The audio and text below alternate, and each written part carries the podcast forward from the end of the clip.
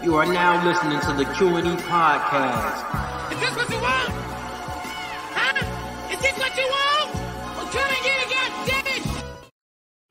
What's up, everybody? You're listening to the Q and E podcast, and you're here with your boy Q Hicks right now.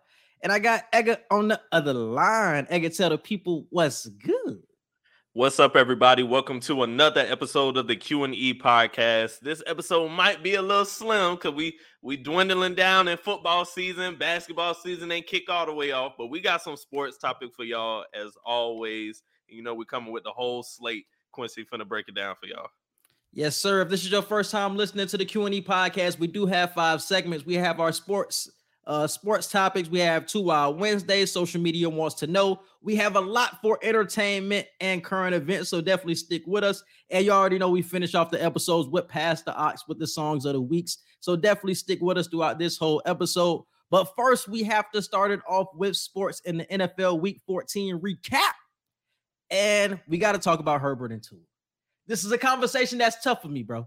I've been a Tua proponent since he's been drafted into the NFL. I was somebody who was big on Tua this season.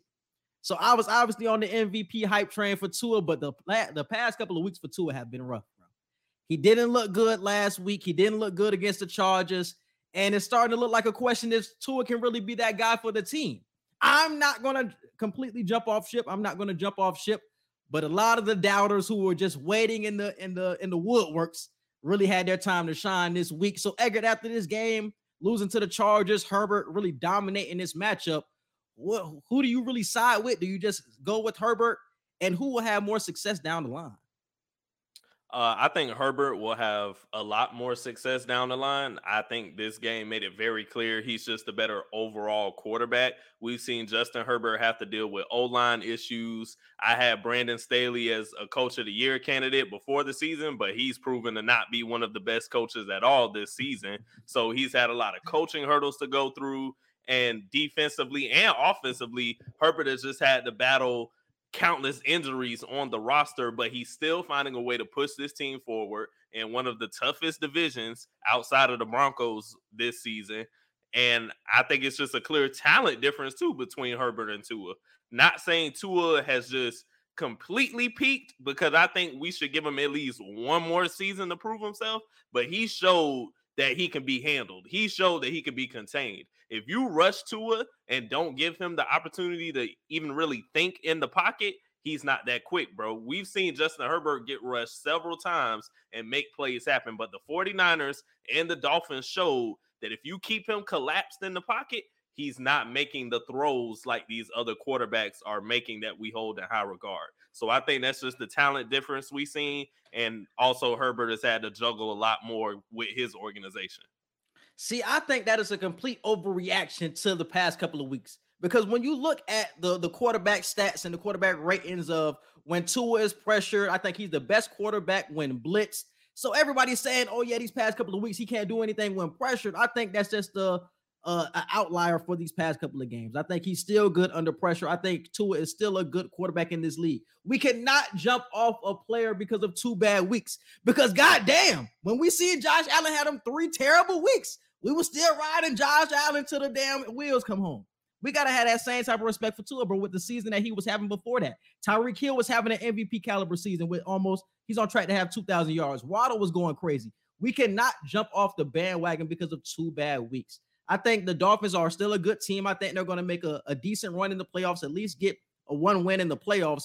We just can't jump off the Tua bandwagon because he's not as good as Herbert.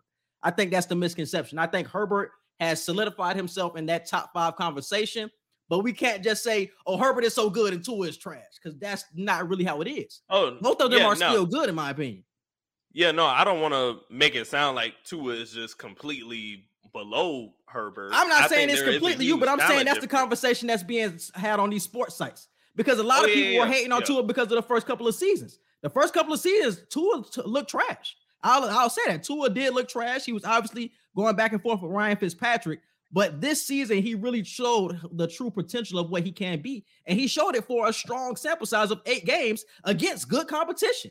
He played against the Vikings. He played against the Bills. He played against the top teams in his division. He played against the Patriots and dominated.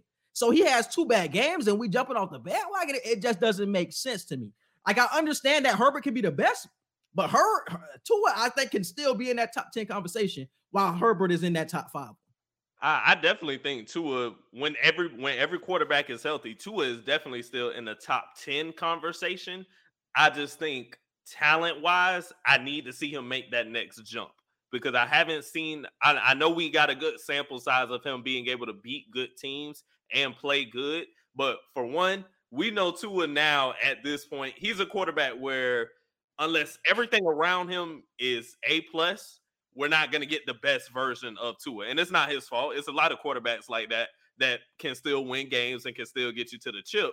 But we know Tua to be that at this point. If he doesn't have the best receivers possible, he's not just making it happen like our other QBs can.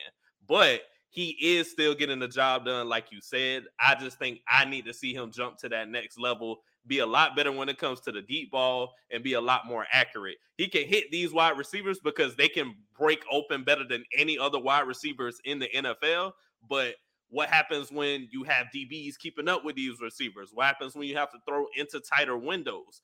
I want to see Tua make that jump to where I'm looking at him like, damn, you can make damn near any throw. And I just don't see that with Tua yet, whether that has to do with him being pressured or not because this is the thing with Tua. I don't think I agree with you about the talent point. He doesn't have the same type of talent when it comes to deep throw accuracy. He doesn't have the same type of arm strength as somebody like uh, Justin Herbert. But we knew that coming into the NFL that he was more so like a Drew Brees. Drew Brees didn't have a strong arm, but he can make every throw. He was accurate. And for most of this season, that's what Tua was. And for the past couple of weeks, when you talk about accuracy and completion percentage, Tua has really gone down the drain these past couple of weeks. I'll admit that but these are against some good defenses. Well, San Francisco was a good defense. Uh, I have no excuse for the Chargers because the Chargers' whole secondary was hurt, and he still That's had this type of game. So this was just a terrible game from Tua. So I just got to chalk it up to that. But before this, he was the most accurate quarterback in the NFL. He was throwing everything was on a dart. These last couple of weeks, I don't know what happened, but I'm not just going to let those these last two games just fog my memory of what I seen in these first eight. You know what I'm saying? Or first ten games. Like right. I'm not going to let that happen. You know what I'm saying? And when you talk about the future success of Tua and Herbert, I think that all still comes down to team because even though Herbert can be the better quarterback, I think you still got to look at the team. We know what the mm-hmm. Chargers are at this point. Taz brought it up in the preseason, uh, the preview about how they always stay hurt, they can never be healthy. And we've seen that even with Herbert, they really can't stay healthy. Keenan Allen can never stay on the field. Mike Williams can never stay on the field. Something that I love about the the Dolphins is that they're young and they're coming, bro. The defense will be better going forward. And the offensive pieces, you already have them in place. And I think they will just grow as time goes on. So when you talk about team success and even individual success, I think Tua and, and Herbert will still be compared moving forward. I still don't think it will be just this giant gap where it's like, oh, Herbert is just that dominant guy. Tua can't even compare because the conversation that was being had this week was that, oh, Miami made a mistake by not picking Herbert. And you can it's a case that can be made in that argument. But I don't think that's the case, bro. I think the, the Dolphins have the right quarterback for what they want to do, bro. I think with the quarterback, the wide receivers that you have in place, you have the right quarterback. Because in the first 10 games, he was the most accurate, precise quarterback. And this team was looking like world dominators, bro. The past two weeks, he's been slipping. But I like I once again, I'm not going to let that fog my memory. I'm still on the Tua train. He just has to get right. I'm assuming that uh, over these uh, next couple of weeks. They had softer competition. He will get right, but I, am not going to let it fall my memory. I think him and Herbert will still be compared. I don't think it will be, be this huge gap like everybody was rushing to say after this game was completed. You know what I'm saying? So I think we still got to hold our horses. I, I I think we got to hold our horses when it comes to the critiquing of Tua. I totally agree with that. But I think with Herbert, bro, he's I don't even like comparing him to Tua because when I think Justin Herbert, I think Josh Allen, I think you know um Joe Burrow. Like I'm thinking of that level. I don't know. We got we still got we still got to really get there at. with the playoff success though. See, that's the thing. Oh yeah, yeah, the playoffs. Because we can we can talk about happen. we can talk yeah. about the talent because he's up there when in terms of talent wise. Like once again, yeah. he's up there in that cream of the crop top five conversation.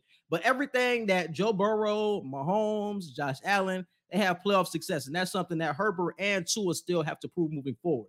And that's why that's I brought up the Dolphins still being young and upcoming, and something about the Chargers, how it always feel like they're a cursed franchise when it comes to injuries. I feel I still think down the line, And even this season, that the Dolphins will still have more success than the Chargers, even though the Chargers have the better quarterback. That's just how these two quarterbacks are situated right now. I still think Tua will have better team success, even though Herbert might have more accolades. Moving on to the next topic, we got the Lions versus the Vikings. The Lions had a huge win this weekend versus the Vikings. The Vikings were 10 and 2 going into Detroit. And the Lions honestly have won four games in a row. They're one of the hottest teams in the NFL. The offense is clicking on all cylinders. Jared Goff is looking like a top 15 quarterback. I it's it's not really a hot take to say that at this point. And Uh, top 20, a top, 15. 20. I mean, Calm he's down. on he's on. and it's and it's something I was watching the game, bro, and they were talking about like his stats and the uh, statistics and the numbers that he's putting up this season. They were saying like if the defense was better, because the offense is one of the best offenses in the NFL. They Yeah, were saying they- the I think they're still leading in scoring. Yeah, like in passing offense, they're number one or number two. So they're still up there when you talk about offenses this year. They said Jared Goff would be getting way more credit than he is. But since they're six and seven, nobody's going to talk about the Lions. Nobody's going to talk about Jared Goff.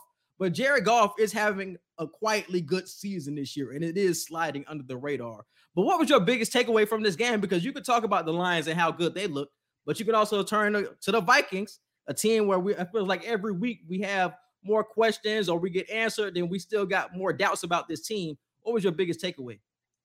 Uh, before I talk about the Lions, I do want to hit on that point about the Vikings. Majority of this season, if not all of this season, I've been hype on the Vikings like I have been the last couple of years. But again, they start to show me and others that mm, they're still the same old Vikings when it when the pressure continues to build, when the pressure is at its highest, it's a situation where they continue to fold. I'm not saying the pressure is high because you're playing the Lions, but because it's a division game, it's a game that I feel like if you're the Vikings, you need to win because the Lions are on a hot streak. This is something that you can't do, especially losing the way that they lost. Like they're they're losing games that I feel like they could win, but they just keep shooting themselves in the foot late in games. And if you're in a situation like that, if you're the Vikings, who who have a negative point differential for majority of the games? I was about to say this isn't the only game that, bro. The bro, I, I truly believe Like, it the Vikings are not as good as their record, bro. They're not as good as their record. It's been multiple games like this where they're in dog fights with teams that are not that good, or, or teams that are good, but we didn't expect them to be in a dog fight. But- But I can talk about the Giants big game. moments, bro. Like they, They, have, have, a lot big, of moments. big moments. They have and comebacks that's, too. That's that's a good That's thing. what matters. That's what matters the Mhm. most when it comes to the playoffs. Like nobody's gonna give a damn that you getting beat for three quarters, but can you make the plays that count? But is that a good thing with the to get you negative the point dub? differential, though, bro? We No, got no, talk it- it's not a good. It's not a good thing when you when you get to the statistics of it. because you're gonna but you're gonna play better think- when you get to the playoffs. that that's what's kept the Vikings in some people's good graces this whole time. Of like, yeah, they're winning ugly majority of every week, but they're still winning. They're still finding ways to win, and I think we have to commend them for that. On top of the fact we got to criticize, hey, you shouldn't be in a close game every week. I, I just think we have to give them some type of head nod of, hey, damn, bro. If it's a team that's gonna win a close game, it's the Vikings. It's just recently they've started to unravel. And to your point, I don't know how that's gonna work in the playoffs when you got the Eagles and uh the San called, the 40 Francisco. the 49ers. Those are the two teams I'm worried about if I'm the Vikings. If you're the if you're playing against the Cowboys, I don't see what happened this regular season happening twice. I could see it again. But I just feel like the Vikings they they don't have a chance if they're gonna continue to unravel with their consistency for these last three to four weeks. And that's the thing with the Vikings, bro. You honestly don't know what you're going to get from a week You to week basis, bro. And, and that's the thing. And we talked about it last year when they weren't that good. They were having the same type of games last year when they were all they were uh 500. They were like eight and 9 Mhm. probably. They were 500, but they were losing the close games. But this year They were beating winning the- teams they shouldn't have beaten, and the games that they should have won, they were probably getting blown out. Exactly. like, what's happening? Like you didn't Exactly. know what happening. So we see a way better season this year, obviously being 10 and 3, but it's still the same type of doubts, even with a better record of like, damn, is this shit gonna work in the playoffs, bro? Because when we seen y'all play playoff caliber teams that we know for sure are going to play, be in the playoffs, y'all have been dominated. I truly believe that. The, the- y'all played the Eagles, even though it was early in the season. y'all got dominated. Did they didn't they lose to the Cowboys as well early in the season? Yeah, they got blew out by the Cowboys. They got blew out by the Cowboys earlier in the season. So you got dominated by the two teams you know you're going to see there. The 49ers going to blast y'all even with a backup quarterback. So I I just don't feel confident with this team. That's why even after that Bills win and everybody was all hype on Kirk and hype on the the the the Vikings, it was still like it's something about them that I just don't like, bro. They're in too many close. Now it's not even the close games. It's just like I don't trust that nigga Kirk, bro. And that Yeah. defense isn't as good as a lot of people want to give them credit for, bro. That defense is susceptible to a lot of stuff. It's not like they're dominant on, in the uh, the pass or with the secondary and they're giving up a lot on the run. They can be beaten either way. It's not like they have a dominant defense. It's really their offense that has been keeping them uh their head above water because they have elite playmakers with Thielen, with Justin Jefferson, with Cook, and now you add Hockenson to that. But the defense, I think, can give up a lot of yards. And then with the quarterback position, I question it. So even though they've been winning these big games, I still like. I don't. I something I don't like about them Vikings, man. They, this ain't gonna work in the playoffs, bro. I promise you, it's not gonna work. You play the Eagles, you play the Niners, you play the Cowboys, you getting blasted. And when it comes to the Lions, if they could find a way to win majority of the rest of this season and make a playoff push, we have to ask that question right now because it's so late in the season. Are the Lions an NFC team that the top teams, I'll say the top two to three teams, should they be worried about? Cowboys. If they're one of the, if they're the highest scoring team, because Yeah. they're, they're they're either still the number one or top two leading scoring team in the league. and Mhm. I think they um I think they get the most yards per game as well. So if you're the Cowboys or shit, even if you like the Seahawks or They- somebody 'cause like they that, played- they the played the Lions get Eagles. to a second game. Because they played the Eagles earlier in the season and it was a dog fight. I think I was Yeah. week one or week two, and it was a high scoring matchup. Like, bro, they played good these best teams in the NFC and have been toe to toe with them because their offense is so good. So I believe they can play with anybody, and they're playing better. They're defensively, they've been playing better too. You got to think about it, bro. Their last four games, they're um they're on the road for three out of four of these, but the Jets, the Panthers, the Bears, and the Packers. Those are their last They're winning games. three. I think all, three. all four of these are winnable. I don't know if they'll win all four. They're winning but all four are winnable. Mhm. And and that's crazy. So what is that? So nine you- and eight? Yeah, you nine and eight or ten and seven if you win all four. That's crazy. That's gonna And- be crazy. like, I gotta bro. see the rest. I gotta see the rest of the NFC. I gotta see the rest of the NFC. if the Lions end their season nine and nine and eight or ten and seven, that's gonna be crazy. We gotta be scared a little bit of the Lions if they end their season like that. because Dan currently, Campbell might make a last minute run for coach of the year if they if that shit happened. because currently the last three wild card spots are the Cowboys at 10 and 3, but the Cowboys are solidified. Then you got the Commanders and you got the Giants both sitting at 7, 5, and 1. So See, both so I, I obviously think the, Com- Lions can catch both of them. Yeah, because the Commanders and the Giants, you still gotta play people in your division. Y'all can easily Yep. knock each other out of the playoffs. And then you still got the Seahawks at seven and six. And then after that, that's when you got the Lions at six and seven. But I think there is an opportunity there, bro. There's easily an opportunity for them Lions to get there. And like I said, they've already played with the top teams like the Eagles and have played with them, have has it had it go to the, the end of the game. I think they can play with the Vikings. We've already seen that they can beat the Vikings. I don't think they can beat the 49ers. I think that's too dominant of a defense.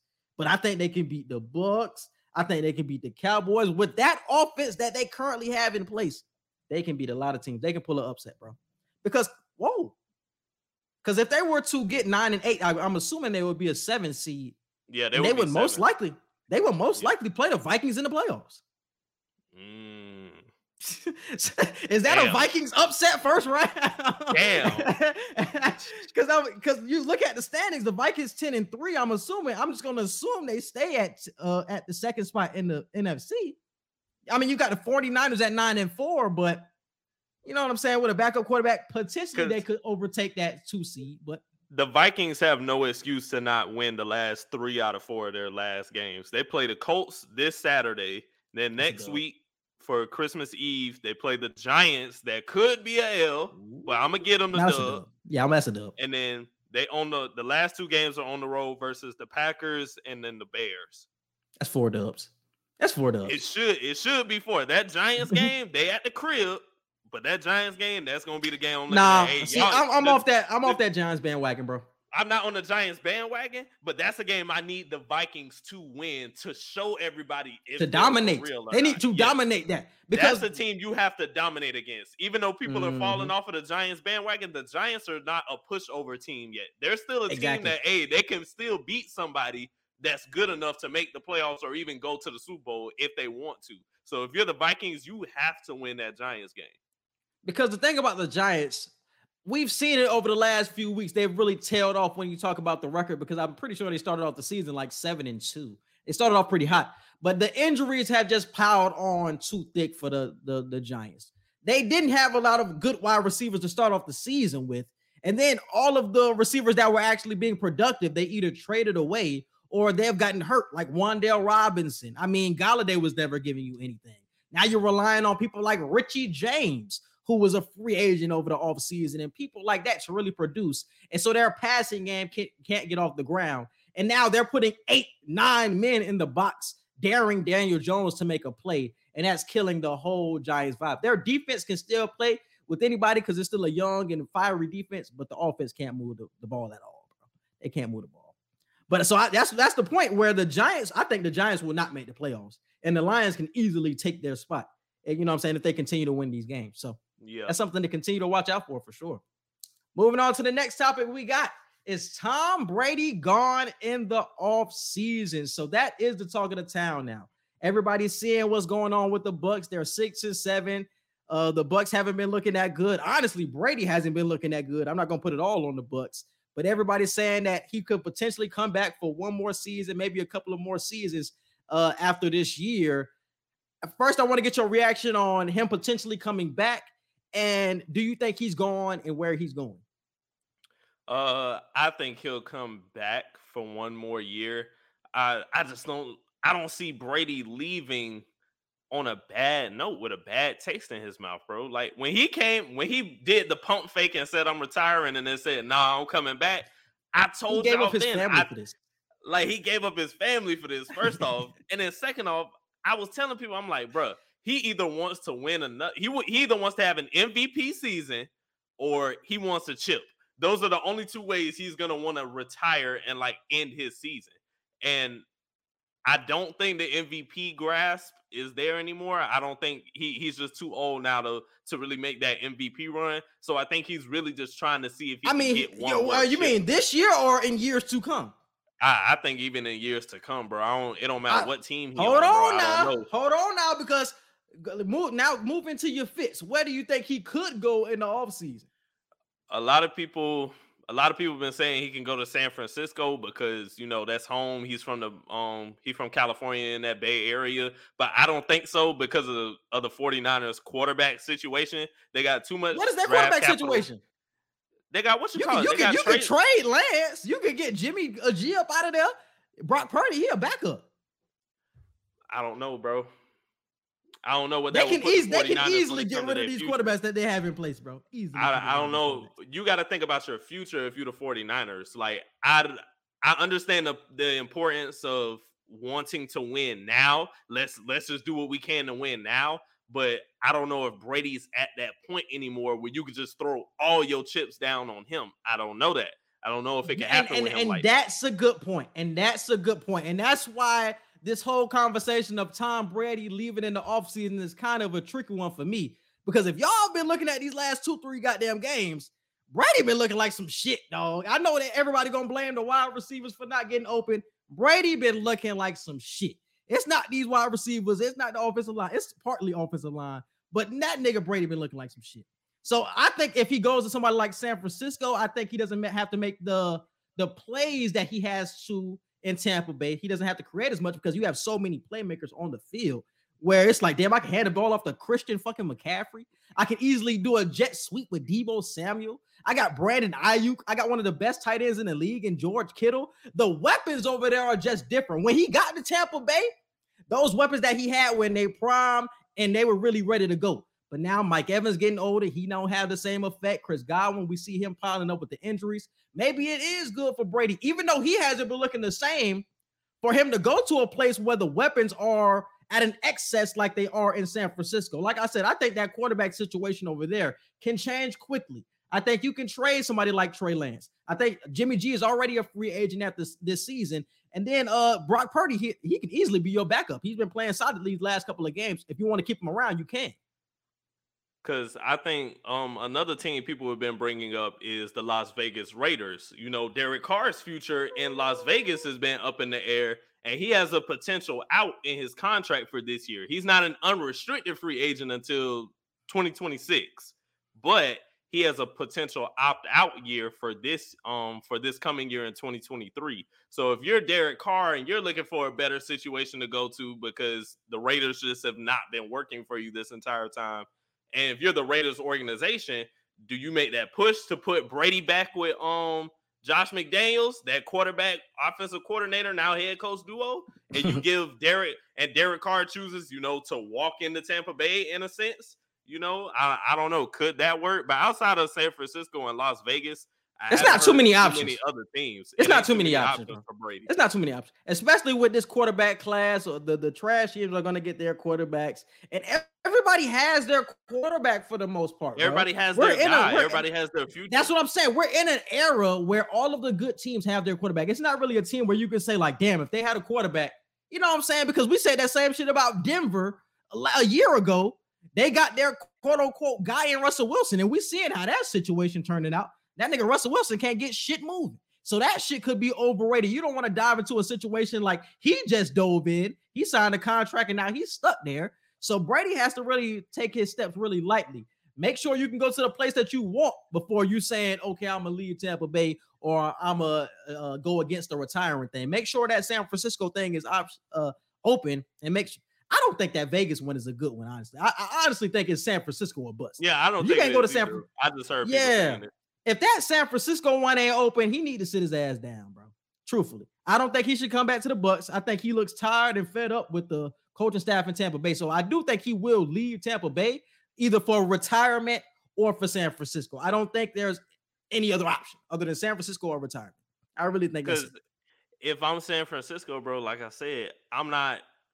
I'm just not putting all my chips in on Tom Brady, bro. Like, bro, finna be what 45? Like, come on, bro. Like I'm not putting all my. I know he to go.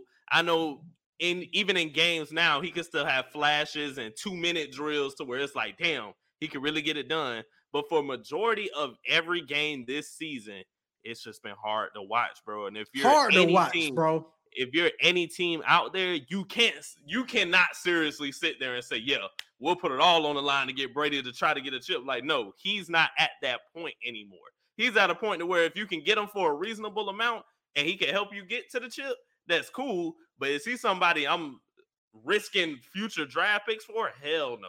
No, no, no, no. Not if I need him. Not if I really need him.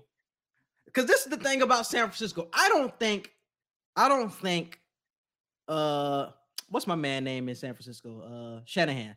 I don't think Shanahan likes Trey Lance, bro. I don't think he wants him to be his quarterback. I think when that because uh Cowherd was talking about this a minute ago, like Trey Lance is really not Shanahan's style of quarterback, bro. His style of mm-hmm. quarterback is the Matt Ryan, the Jimmy Garoppolo, stand in the pocket, make the correct throws, hand the ball off, game manager type of quarterbacks that can do a little more than that. Trey Lance is a quarterback who doesn't stand in the pocket. He wants to run more than he wants to stand in the pocket. That's not really his style of quarterback. In 20 in 2020 or 2019, whenever Trey Lance was drafted, he wanted Shanahan wanted Mac Jones. You heard all those rumors that Mac Jones was going to go to San Francisco. He wanted Mac Jones because Mac Jones is his style of quarterback. Stand in the pocket, make all the throws necessary. Trey Lance was the the pick from the front office and the the other scouts, but he I don't think he's Shanahan's guy. I think if Brady becomes available, Brady is that style of quarterback that Shanahan likes and can work with and has a track record with. I think he will pick him and would trade Trey Lance for a first round pick or whatever he can get for Trey Lance because I don't think Trey Lance is his guy. So you talk about the future, that's cool, but I still don't think that's his style of quarterback anyway. I still don't. But you still got Brock Purdy Lance. too. You still got. But that's Brock what I'm Purdy. saying because that's what I'm saying. Though Brock Purdy gonna stay. Brock gonna stay because shit after Brady going after the season or two in San Francisco, Brock Purdy stepping in. You know what I'm saying?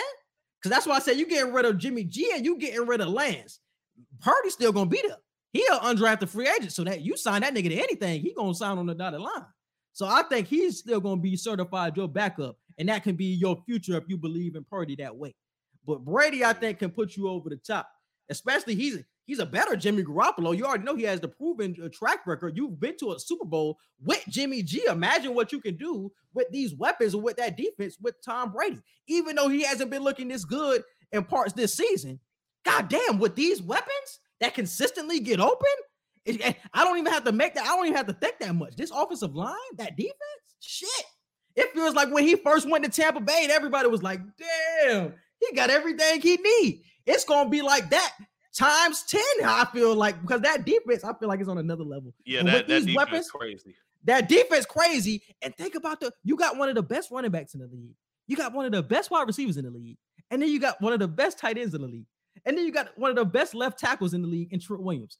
You can't go to a better situation than San Francisco. You got one That's of the best head coaches. And you got one of the best Like- who has a track record of winning. He won And- with Jimmy and G. record He won in true- Atlanta. of true quarterback progression, which is always Come good. on, bro. I'm telling you, the the thing, the, the signs are there for San Francisco. You know what I'm saying? I don't think Trey Lance is their guy. I think if Brady is available, if Brady wants to leave, San Francisco is his only option. His only option, either that or retirement. Because if And he stays knows- with us, bro, I would be very shocked. I would, I be, would be very shocked. shocked. if he stays. I'll be because I'll be like, oh, do you want to waste your career? Because everybody, because even Mike Evans don't look the same, bro. He don't got that same burst no more, bro. I don't know what it is about Mike, but Mike is 30 though, so you would think that, to that would come eventually. Mike in like year next year, he finna be year ten. He finna be ten. But that's what I'm saying. Why would you want to stay there if you seeing? It's like when LeBron was staying with uh in Miami. He seen D Wade get older. He seen Bosh start to not play as well. It's like, damn, why am I staying in a place where I'm seeing everything dying around me when I can win? I can still have a chance to win championships in a better place. You know what I'm saying? I think that's opportunity is still available to Brady right now. So I think it's there. And moving on to the NFL Week 15 preview. Man, what we got for games of the week for this week? We got this week? Uh, we got some Saturday games. We're getting to the end of the season. So we got Seahawks and 49ers for Thursday. That might be a good game. I got the 49ers winning. That might be a pretty decent Thursday night game, though. Uh, some division games. We got Ravens and Browns on Saturday. Uh, Dolphins and Bills on Saturday. That's gonna be a good one. Damn, we got Uh, Saturday games. Damn, that's crazy. Yeah. Colts and the Vikings. That's a one o'clock Saturday game. Vikings should win that. Uh, what's a? I don't really see any more games. The hey, the Cowboys on upset alert. Hey, them Jags might come in and fuck some shit up. I don't know. Yeah, It was in a dogfight with them Texans this week. Chargers and Titans. That'll be a good one, I think. Ooh, Yeah. Oh yeah. Bucks and Bengals. I ain't gonna say that's gonna be a good one. I just hope we don't get our ass whooped. Hey, I no, that Giants and Commanders game gonna be good though. We just seen them play a couple of weeks Yeah, ago. they Obviously, it ended in a tie, and they want to make the playoffs too. So that's gonna be a dogfight. Giants and Commanders might be game of the week for for sure. Yeah, that's gonna be game of the week right there. Giants and, uh, and Commanders. And let's move on to the picks of the week. Starting off with Thursday night football, we got the 49ers and Seahawks. The 49ers are a three and a half point favorite on Bovada. Uh, I ain't gonna lie. I probably have them as a seven point favorite. But yeah, Yeah, I got the 40. Seahawks. I got playing. 49ers on the road. Yeah, I for sure got 49ers. Colts versus Vikings. Uh, Vikings. Yeah, I got the Vikings. That got to be a that got to hike. That hike got to be a dominant game too a little bit. That too. has to be a blowout. It has to be. yeah, that that shouldn't be close either, bro. Uh, Ravens versus Browns. Uh, Deshaun been letting me down. I thought by at least the second game he'll be on some shit. But bro, I'ma go Deshaun not gonna be the same until next year. He ain't gonna be Deshaun until Yeah. next year. I truly feel it. And shout shout out to the Ravens because they're finding ways to win, bro. I thought when Lamar went down, oh, hope will be gone. I mean, as far as Super Bowls, yes, hope is gone at this point, as long as Lamar is not on the damn football field. But shout out to the Ravens for still finding ways to win. So I got the Ravens on the road. Yeah, that was a tough win. Speaking of that Ravens game, bro. If y'all watched that Ravens versus Steelers game, that was honestly that, that game was a hard game to watch. Oh yeah, But Mitch yeah. Trubisky, bro. Mitch Trubisky. How the hell did this nigga still have a job, bro? that's I don't I'm like to break. saying. I- this is this is the thing. This is the thing. This is the thing. I don't want to bring up Cam in this situation. No, I'm bringing up Cam every time. No, no, no, no. Because you know, you already know how I feel, bro. That's a touchy subject for me, bro. That's a touchy subject for me. I'm bringing up But a nigga like Cam not in the time. league when you got trash ass Mitch Trubisky doing what he did on Sunday, throwing three picks every time he threw the goddamn ball up. It was a goddamn almost pick. Come on, dog. That was a terrible game. And Mr. Trubisky is just in that tier where he's not a good quarterback, but he's still in the league. Come on, man. Nathan Peterman still Bro. getting chances.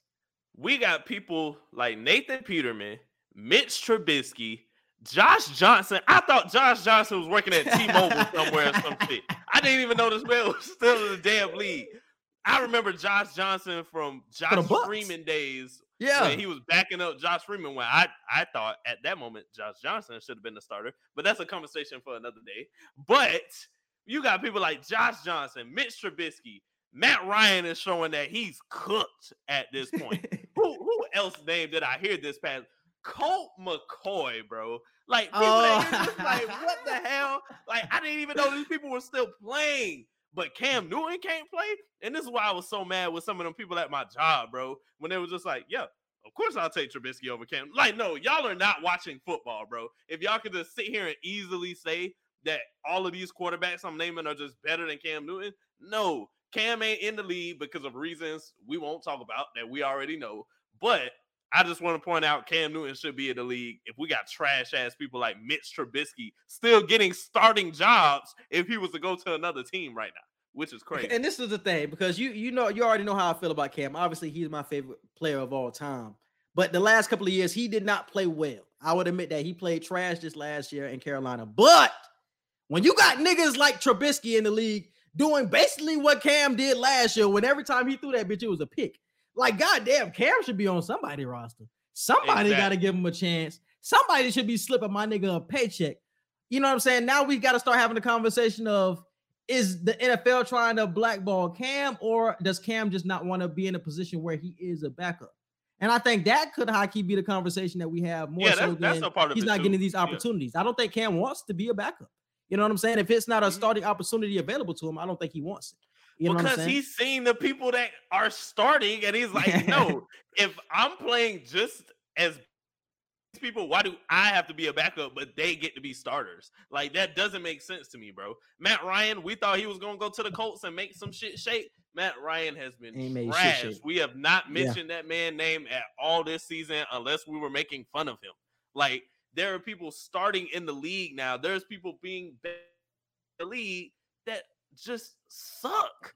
Like, if people was trying to say Colt McCoy did decent getting in the game this past week, I'm like, Colt, nobody has film on Colt McCoy. If Colt McCoy completes any goddamn pass, it's because niggas forgot he was in the league. The defense Yeah. was probably like, damn. and he was never good. I thought that boy was working at Papa John's. That's probably what the defense was saying. I thought Josh Johnson was at T-Mobile or some shit.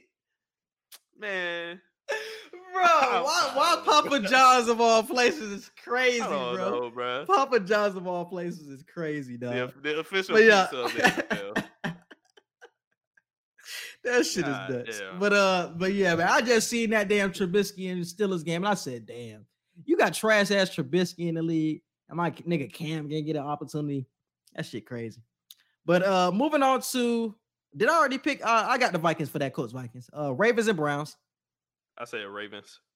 Okay, yeah, I got. The Browns are honestly a three point favorite, and they're at home for this game. This is Saturday at four thirty. Fuck that. Mm, Ravens. It this, this honestly depends on if Lamar plays, bro. From what I've I'm seen in the that Ravens. Steelers game, Now watch. This is gonna be the game with the. This is gonna be the game with Deshaun John. I mean Deshaun um, Watson just take off. But I'm picking. that's what I'm saying. That's all I'm kind of. Yeah, I got the I got the Browns. I'm rolling with the Browns. I got to start making more bold picks. I'm down with the picks. Uh, Hell no. this I year. got real. I gotta start making bold. Week. I got real bold last week, and I ended up with a Sean type of record. I got to start making some bold picks to catch up. I got I got the Browns. Dolphins versus Bills. Uh, mm. I got the Dolphins on the road. This supposed to be a snowy game, and that's what's scaring me, bro. Because this was a situation, and the the situation I had a problem with when it came to the Vikings come playoffs, not the Vikings, but the Dolphins Mhm. come playoff time. of when y'all in that cold weather, are y'all ready for it? Because this shit damn sure ain't Florida. This ain't the same type of game that you can run when you're in Florida. Well, I know Tyreek ready. can- I know Tyreek Hill ready. That's all I know. Mhm. Ah, damn, I got the Bills, bro. I think that snow is gonna affect them, and it- it's gonna be tough because more people are gonna pile on Tua because he will lose this game. But I still believe in Tua wholeheartedly. But I got the Bills. Chiefs versus Texans. Uh, Chiefs. Chiefs for sure. Cowboys versus Jags. Um, mm. do I want to do it? Damn, do I want to do it? I got the Jags. I got the Jags. I'm gonna go with the Cowboys. I ain't finna get too crazy. I got the Cowboys. I got the Jags. Eagles versus Bears. Eagles. Eagles for sure. Falcons versus Saints. Oh, damn. Ugh. It's funny because both of these teams are trash, five and eight, four and nine, That's but they what I'm still have a chance to win the division. and that's the funniest part about these two teams. I can't They even still say can win the tie. division. I can't even say tie. Damn. Uh, I got the wow, I- Falcons. I, I, say I really don't know. I You gotta go. You gotta go with the Saints just off of what you be saying about you never gonna pick the Falcons. Damn. Uh, give me the Falcons. Oh my god, I can't believe I'm saying this. Give me the Falcons. They're gonna lose now. I wanted your ass to pick because when you pick against them niggas, they win. Now they're gonna lose. Give me the now. Falcons. We got the Lions versus the Jets. Ooh, that might be another game of the week right there. Top offense versus top defense. I'm gonna go with the Lions, bro. I'm gonna ride that wave. I'm going with the Lions. Damn. This one also depends on who is healthy. If Mike White plays, I think the Jets win, but he has a whole rib situation. Edgar was telling me before the pod that he was cleared to play, but still, is he going to be the Mike White that we've been seeing over the past few weeks? Yeah. Mm. It's a one point spread on Bovada. I still take the Jets. Steelers versus Panthers. Uh, Steelers. Actually, nah. Give me the Panthers. I We got the Panthers. I'm about to say. Because the Panthers have already won too many games. I've been picking against them the whole season, and now look where we are. We're one game out of first place in the division right now because we stumbled into this shit. So I don't know. I'll, yeah, I'll give, give me the Panthers. Yeah, I got the Panthers. Cardinals versus Broncos. Ugh. You got Russ going down with concussions. You got my man Kyler going Kyler down Murray with not ACL. playing. Oh my god. Oh, yeah, shit. this is gonna be an ugly game, bro. This is gonna be This ugly. one of them games. this I'm riding games out with Vegas- Colt McCoy. I'm riding out with Papa. John Colt, man. You tripping? Yeah, go ahead. Give me the Cardinals. Give me the Cardinals. Patriots. Patriots versus Raiders. Uh, Give me the Pats. You already know what the Raiders going. Raiders gonna be up by double digits in this game. They're gonna get came back on. Same old story every week. give me the Raiders. Setting yourself up for this. and then, then you gonna come on the pod next week talk about damn. I knew this shit was gonna happen, but you picked them though, nigga. Bengals versus Bucks. Give me the Bengals versus Bengals. Bucks. I'm not, I'm not gonna do it to myself again. Give me the Bengals. Definitely the Bengals. Titans versus Chargers. Game of the week, apparently, for 425. uh, give me the Chargers. My boy Herbert again. I'm going with him. Yeah, I'm walking out with the Chargers for this one. Giants versus Commanders. Mm, Uh, I got Giants on the road for Sunday night football. I got the Commanders. Chase Young should be back this week. Uh, they've they're coming off a bye week as well. So Heinicke is back, obviously. Uh, McLaurin is going to be healthy. Brian Robinson. I got the Commanders. Sunday night football for that one. And the last game, Monday night football, is Rams versus Packers. Trash can. Can Baker Mayfield do it again? can he upset? Can he upset Aaron Rodgers? I was about to say, is A Rod playing? Yeah, Cause I thought, um, well, no, because he played against the Bears. He played against the Bears. What was that? A week ago or two weeks ago? I don't know if they've announced if the Packers are still in playoff contention or not, though. I think they're clearly out of it, but they haven't announced it yet. Because I was hearing a lot of people say, They're I was hearing a lot of people say they should um they should start Jordan Love if they're completely out of the playoff picture. And I was said that shit before they was even out of the playoff picture. Yeah. Uh I do not trust Baker Mayfield to do that shit twice. Um Yeah, give me the Packers. I don't even care who playing quarterback. I'm not picking Baker. yeah, I got the Packers, man. I ain't even gonna fool myself. I need these W's. All right, moving on to the hey, NBA. Baker listening to this right now. he like I swear, "Alright." get that. Watch how that nigga fold. Cause hey, when he the most confident, that's when he fuck up. When he the most confident, everybody was counting that nigga out, so that's why he won. When niggas start to expect some shit, he gonna fold. All right, and moving on to the NBA topics, bro. All hail the new king of the NBA, Jayson Tatum. I think it's starting to become a track record. And I think after this last finals appearance, even though Tatum didn't play as well, I think Tatum is starting to take that crown for the, the next king of the NBA. And I think we've seen the passing of the torch last night in that Lakers versus uh Celtics game. That was one hell of a game. If y'all missed that game, that was that was an excellent game. The Celtics were up the most of the game. They were up by 20 at one point. The Lakers ended up storming back, getting a double digit lead with like three minutes left. And then Tatum and the Celtics ended up coming all the way back, getting it to overtime. And Tatum ended up with 44 points. Brown ended up with like 25. But in that game, he had hit some crucial shots over LeBron James. And it felt like a passing of the torch because we know this it has to come a new king of the NBA. LeBron is starting to get ushered out of the league. The uh the Lakers aren't going to do anything when you, when we talk about the playoffs. I think Jayson Tatum, he's at the head of the MVP conversation. He's obviously solidified himself as a top five to seven player in this league.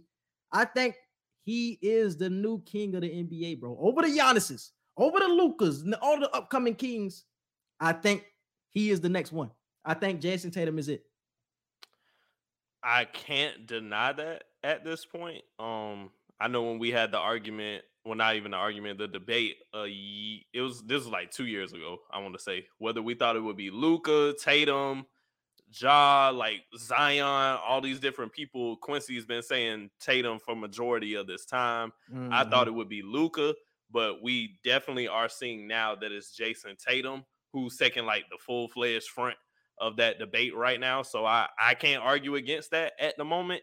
And like you said, with the passing of the torch, the way we saw him not only beat LeBron in LA, but the way he beat LeBron in LA, hitting that shot on him, you know, with a Kobe type of move with the turnaround, fade away, and everything. Like it was just, it was a beautiful thing to see because it's like you see Bron is in that Kobe stage now of his career where it's like players just want to beat you because of who you are. It ain't even got nothing to do with like they don't like you or you know they don't want to see your team do well or whatever. It's just they want to play their best game against you now, and that nine times out of ten they're gonna win on top of playing their best game against you now.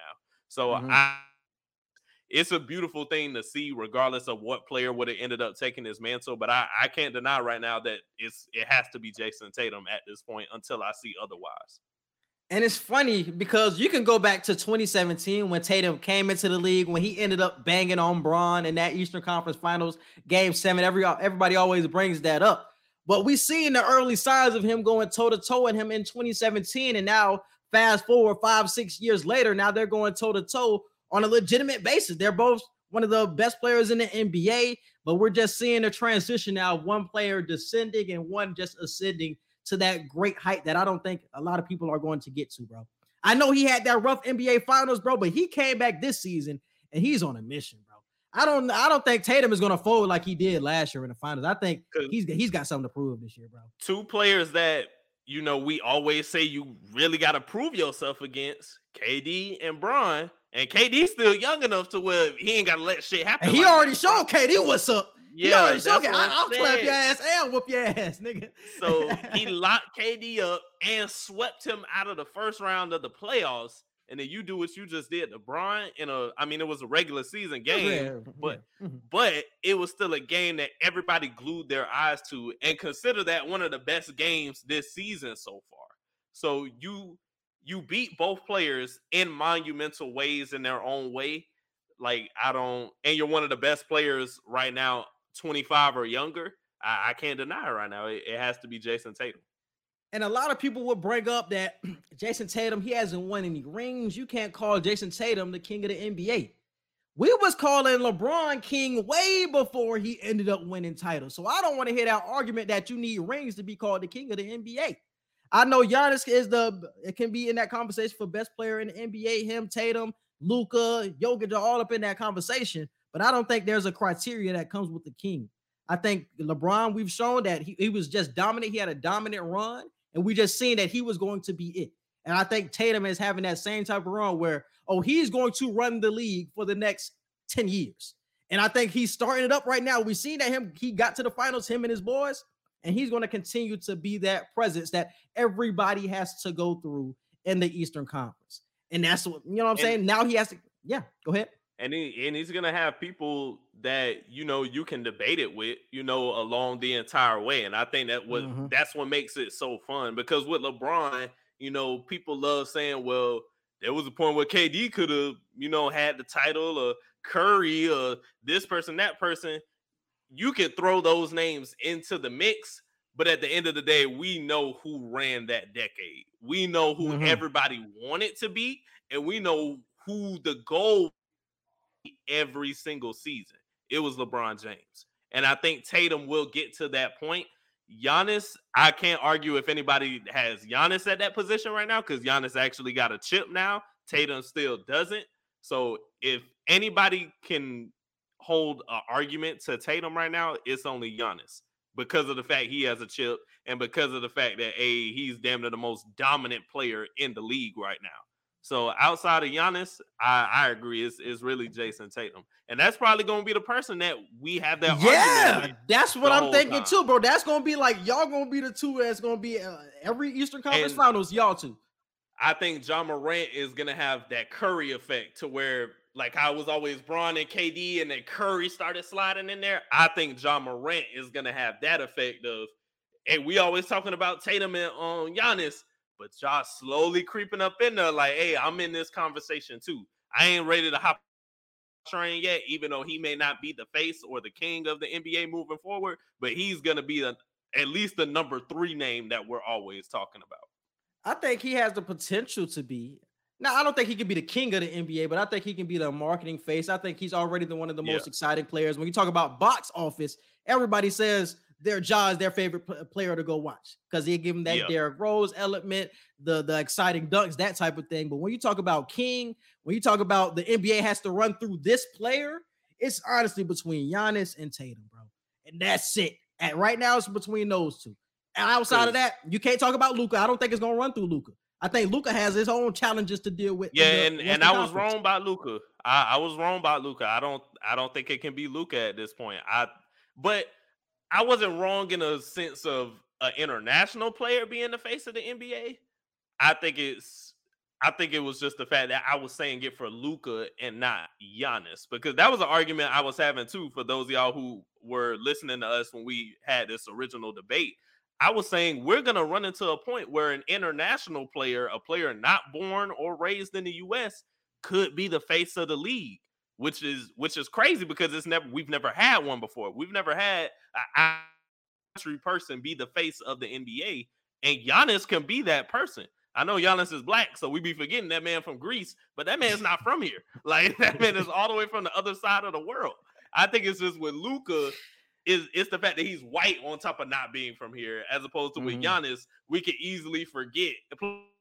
Like it's just we just feel like Giannis is from here, but we got to remember he's an international player. So I wasn't wrong in that sense because Giannis could definitely be the face. I was just wrong about it being Luka. Yeah. Yeah, man. But it's gonna be exciting next decade, bro. Because I really think it'll just be between those two players, man. I think Tatum is really the next king of this NBA shit, man. We've had the debates, but I think it's becoming way more clear, you know what I'm saying, as the years go on. And moving on, we got to talk about Joel Embiid, bro. I know every year he's in the MVP conversation, but what he's doing right now and the run that the Sixers have been going on, it feels like Harden and Embiid are also starting to figure it out too. You know what I'm saying? The Sixers were even winning games without those two when Harden was out for a month with injuries and Embiid was out for a few games. Their bench players were really starting to figure things out and we're still winning games without them. But now when everybody's coming back, uh Embiid just came back. Uh Harden has come back now from his hamstring injury we're seeing everything start to come to it was a hamstring, I think it was a foot injury, but we're seeing everything come together for Embiid right now. I think he has a couple of 50 point games mixed in. So I'm gonna read off his mm-hmm. last seven games.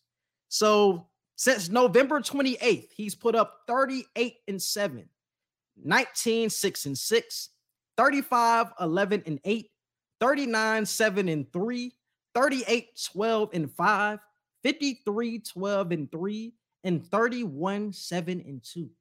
He's averaging 36 33 over he's averaging Oh, oh. 33 now for the Yeah. season, but or during this stretch, he's averaging 37 over this stretch of games since November 28th, dominating the lead. So obviously, Jayson Tatum is at the top of the MVP conversation with Giannis. You also can throw D Book and Zion in that conversation, but we cannot overlook what Embiid is doing. And also, on a grand scheme point of view, are the Sixers figuring it out with the Harden and Embiid thing? Uh, I think they are. Um, Joel Embiid, to your point, he's leading the team in literally every category except steals. Like he's leading the league, not the league, but the 76ers in points, rebounds, assists, and blocks. So he's leading the team in literally every damn category. I think he's scoring at this point at 33 points for the season, if I'm not mistaken. Unless you can name anybody he, else. he probably is. Yeah, he probably is. Let me look I was about to say I don't I don't think nobody else scoring that high right now.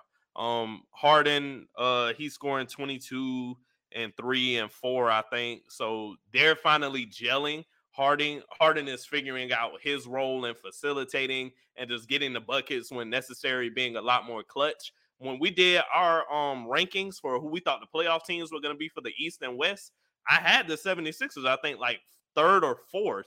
I had them pretty high. And I remember Quincy asking me if I was sure in it. At the time, I was, but when the season started off, I was like, uh, damn, are they going to let me down or whatever? But they've really grown into the team that I was projecting them to be before the season started. Right now, they're fifth.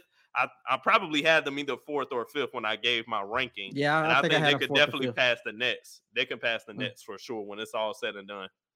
We're gonna talk about the Nets too, but what? Yeah, I think Harden and Embiid are figuring out, but I think it's a little easier over this stretch of games, this last seven games, because Maxey hasn't been playing, and that's the that's the player that throws a wrench in this whole equation. If it was just a two man game between Embiid and Harden, I think the process would be a, a lot easier. But since you have such a dynamic player in Maxey, you don't want to have him just off the ball, not using his talents to his fullest potential. And that's where everybody, that's when a lot of people can get caught standing around. So we have to see how the Sixers play when he returns from his injury to fully grasp what the Sixers can be.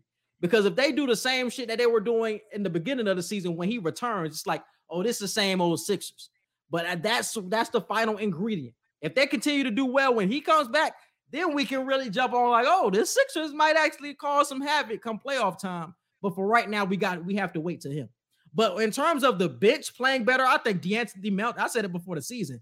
De'Anthony Melton was a, a hell of an addition getting him from Memphis. He's been playing great. Shake Milton has been playing good minutes. I mean, Montrez has even been giving good minutes. Everybody, in Mhm. terms of that bench, is playing good, and that's something that they didn't have last year. They had no bench. After they put the starters out, the bench was terrible. But this year, the, the, the bench is playing way better this year. And that's something else that we also have to look out for.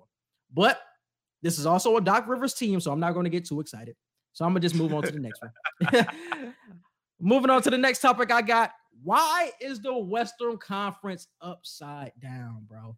When you look at the Western Conference, you got the, the Pelicans, who I love, are at number one. You got the Grizzlies at number two, the Nuggets at three, Suns at four, Trailblazers five, Clippers six, Kings seven, and the Jazz at eight. And then you got the usual suspects like the Mavericks, the Warriors. I wouldn't say the Timber Timberwolves are usual suspects, but they made the playoffs last year. And then you also Yeah. have the Lakers at- at- out of the playoff picture right now. You know what I'm saying? So why is the Western Conference upside down right now? Are we seeing a changing of the guard? Are we seeing the younger teams starting to transition? Are these teams that we're used to getting older and getting out of the lead? Like what what is the issue that we're seeing? I think all three that you said for sure. Um, I know with the Warriors, the Warriors aren't really in a rebuilding stage, but they're not in a they're not in a dynasty form anymore either. I think they're just a hey, if they win this year, they win this year. If they don't, we understand the the tribulations that they're going through right now with developing new players. So with the Warriors, it's no excuse for them to be out of playoff pictures at this point but I understand them not being at the top right now. Like with the Pelicans, the Pelicans, hey, it's been a long time coming. Their talent is actually risen to the occasion. Everybody's healthy. Did we see them winning eight out of 10 games, like every 10 game stretch right now? No, we probably didn't see that. But we did see them being a more, well, at least Quincy anyway, saw them being a way more formidable threat. But I think that's what it is, bro. Like we're seeing a shift right now in the teams that we're used to seeing. Like, and I think it's a good thing. I think it's good that I think not, it's good too. Yeah, I think it's good we're not sitting here saying the same three to four teams that we've been saying the last three years because now we're at that point where we need to see the Pelicans be better. We need to see the Trailblazers finally do something since changing it up around Damian Lillard. Like, time for these other teams, the Kings. The Kings have been trash for however the fuck long, but now they're finding their own rhythm. They may not even do anything in the playoffs if they stay in the playoff picture. But damn, the Kings making the playoffs after how many damn years? 25. I like the power. Yeah, I, I like the power shift that's happening right now. Did we expect it? No. Are we necessarily happy about it? Yes, because it's different. It, it opens up more teams to be talked about. First off, we're not saying talking about, but Curry it's not going to happen. but I I like it. I like the fact that you know the young stars are showing that hey, it's their time now, and it feels weird because the players we grew up watching, like we're like I don't I don't know how to feel. It's like Kawhi. I don't know if his career over at this point. Brian old as hell. No, they, they still they still straight. KD on I the think, wayside. Like I, don't know. I think a lot of these older teams are just trying to get into the groove of the season, but we're seeing these young teams get off to a better start because they're hungrier.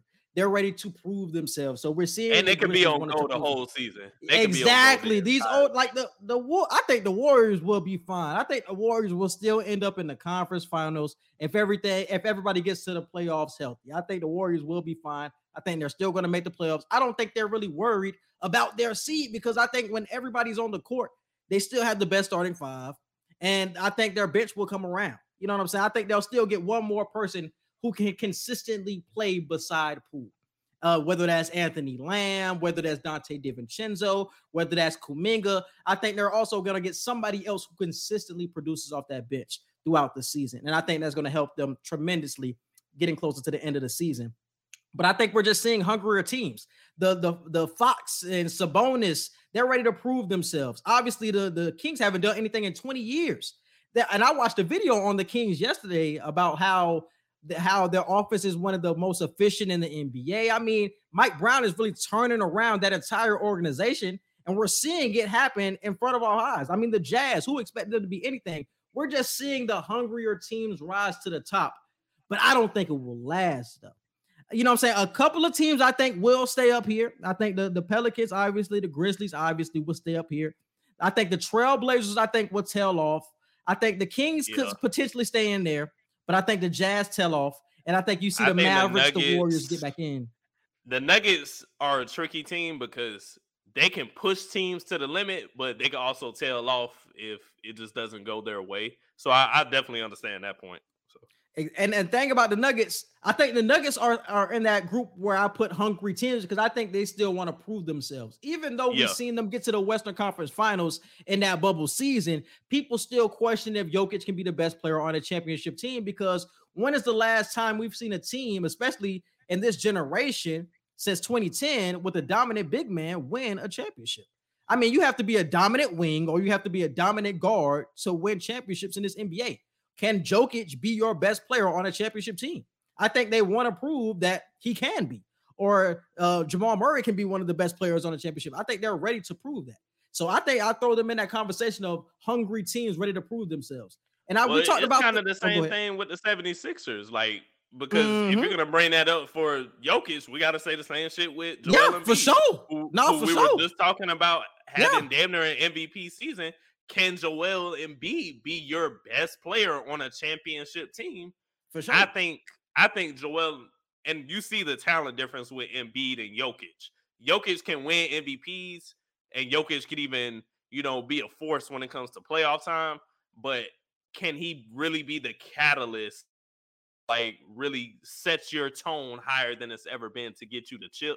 That I don't know. I I feel more confident saying that about Joel Embiid than I Me would too. I say I feel confident more about that saying Embiid too. Yeah. Defensively, even though statistically Jokic is one of the better defenders in the NBA, I still get more of a defensive presence from Joel Embiid when you talk about this, the Mhm. explosiveness and the athleticism aspect. You know what I'm saying? They can move his feet better than uh than Jokic can as well. I get more of a presence that he can be the one that can win a championship. But I think we seen it in that bubble run where if Jamal Murray can get back to that level where he was dropping 35, 40 a game, it felt like in that bubble run, if he can get back to that level, then we can start having that conversation of like, oh damn, the Nuggets can do something. Because I think it's it's just like with uh with Giannis and like Middleton. A lot of people questioned if Giannis could be the best player on a championship team uh, a couple of years ago. But people kept saying like Middleton can be the best player during like the closing moments and throughout games. Yeah. He can be the one you give. He can get the buckets while throughout the game Giannis gets his thing going. I think it could be the same thing for the Nuggets, where Jokic can still be your best guy, but down the stretch, you know where the ball is going. You know it's going to Jamal Murray. I think that has to be the formula for the Nuggets if they want to win championships. I think you either have to have a dominant wing or you have to have a dominant guard because that's all we've seen over the past what 12 years. We, who, when is the last center been the best player? Like Shaq, nigga, like Tim Duncan, like the fuck.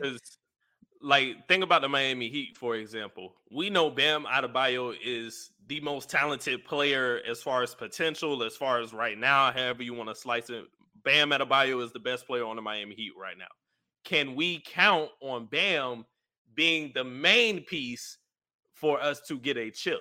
No, it has to be somebody like a Donovan Mitchell coming. You know, obviously he's in Cleveland now, but I'm just speaking back Mhm. to when we were talking about that. You know, it would take a Donovan Mitchell coming. It would take a Kawhi of Or maybe even even Jimmy, a Brandon Jimmy. Ingram. Like, But I'm saying, somebody like, even that. from what we've seen in this playoffs, Jimmy was that dominant wing who was making all of the players necessary during Yeah. the run to the Eastern Conference Final. Like, you have to have a dominant wing, bro. You just can't have a big man. You just giving him the ball and you making him making everything work around him. Like that shit cool in the regular season. But niggas lock on to that in the playoffs, dog, and that shit gets easier to guard. Every time they play the Warriors, it's a sweep or they losing in five games because the Warriors just throw Draymond on Jokic and y'all can't stop us on offense. That shit Yeah. look like easy work. that shit look like easy work. And that's the thing with the Nuggets that I'm afraid of. Y'all gonna keep going into that roadblock until something changes, bro.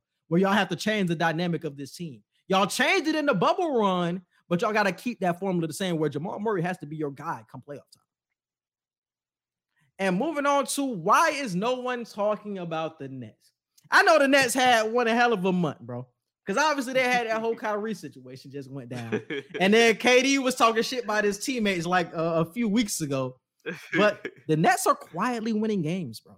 Quietly winning games. They started off the season terrible. Did they start off the season Yeah. like eight and eleven or, some trash? Yeah, It was trash. It, it was bad. It was It was like lower than the 10th seed, I think, when they started. they were lower than the 12. Yeah, they were low, low. They were like down there with the Heat. And now we see Mhm. them at fourth in the, the Eastern Conference, and they're only uh a half of game out of third. So obviously the talent we're starting to see come together right now. Everybody's healthy. Kyrie has come back from suspension. KD is playing at a high level. Kyrie is playing at a high level. Ben Simmons is doing Ben Simmons things, and it's working for this team now. And everybody else is healthy. When you talk about Seth Curry, Joe Harris, Nick Claxton, and all those type of players, like, can we start to throw the Nets in that conversation of like, have they redeemed themselves? Let me put it that way. Have they redeemed themselves to be put up in the conversation with the Nets, the Celtics, or with the Celtics and the Bucks and the Cavs? I would say, With the Cavs, yeah, because the Cavs ain't proved nothing yet. As excited sure. as we are to watch them, and as exciting as their future is, they haven't proved anything yet. So I'll put them with the Cavs, of course. But the Celtics and the Bucks, I don't know if I'm ready for that yet. I will go ahead and give props to um Ben Simmons. I trash Ben Simmons a lot, just like a lot of other people, but Ben Simmons been doing his part. But he's been doing his part because of what I said needs to happen with Ben Simmons for the last year and a half now, bro. Put him on a team where he's like the third best player, where he's not oh, really yeah. looked at at all to mm-hmm. save the day. Just be that great defensive player that you are and give me at least, you know, 12 to 15 points. Like, if you can do that, I think Ben Simmons can be fine. He just isn't the player that a lot of us thought he would be to where he's And- leading the and team that's the to where thing, he's getting bro. 25 to 30 points And that's the thing, like, yeah. no, he's not that. He's a great role player. Hell of a hell of a um hell of a ruse that he pulled of making us think he was something else. But he's really a great role player, and I I got to give him credit for that. I know we trash him a lot, but I'll I'll eat some humble He- pie and give him credit for that. It's Draymond 2.0. He's a more athletic Draymond, bro. That's really what he is. You know what I'm saying? And that's something that we have to accept. And I agree with you on the expectation point of we expected him to be like a star in this league. And we've seen uh, Draymond go to All Star, so Ben Simmons can still have those All Star Yeah, he can still make an All Star. but we thought he was going to be like one of the best players in the league. people was calling him the next Bron, bro. Yeah, that's what I'm saying. Bron. They thought he was going to take over the league. Even I thought he was going to take over the league at one point. And now it's just like, okay, I know what he is now, and I know not to expect more than what I what he is at this point. Even though I still want that nigga to shoot sometimes, eh, I know who he is. You know what I'm saying? I know who he is at this point, and that's and that's good for this team because you got shooters all around. You got you really don't have a center that's clogging the paint.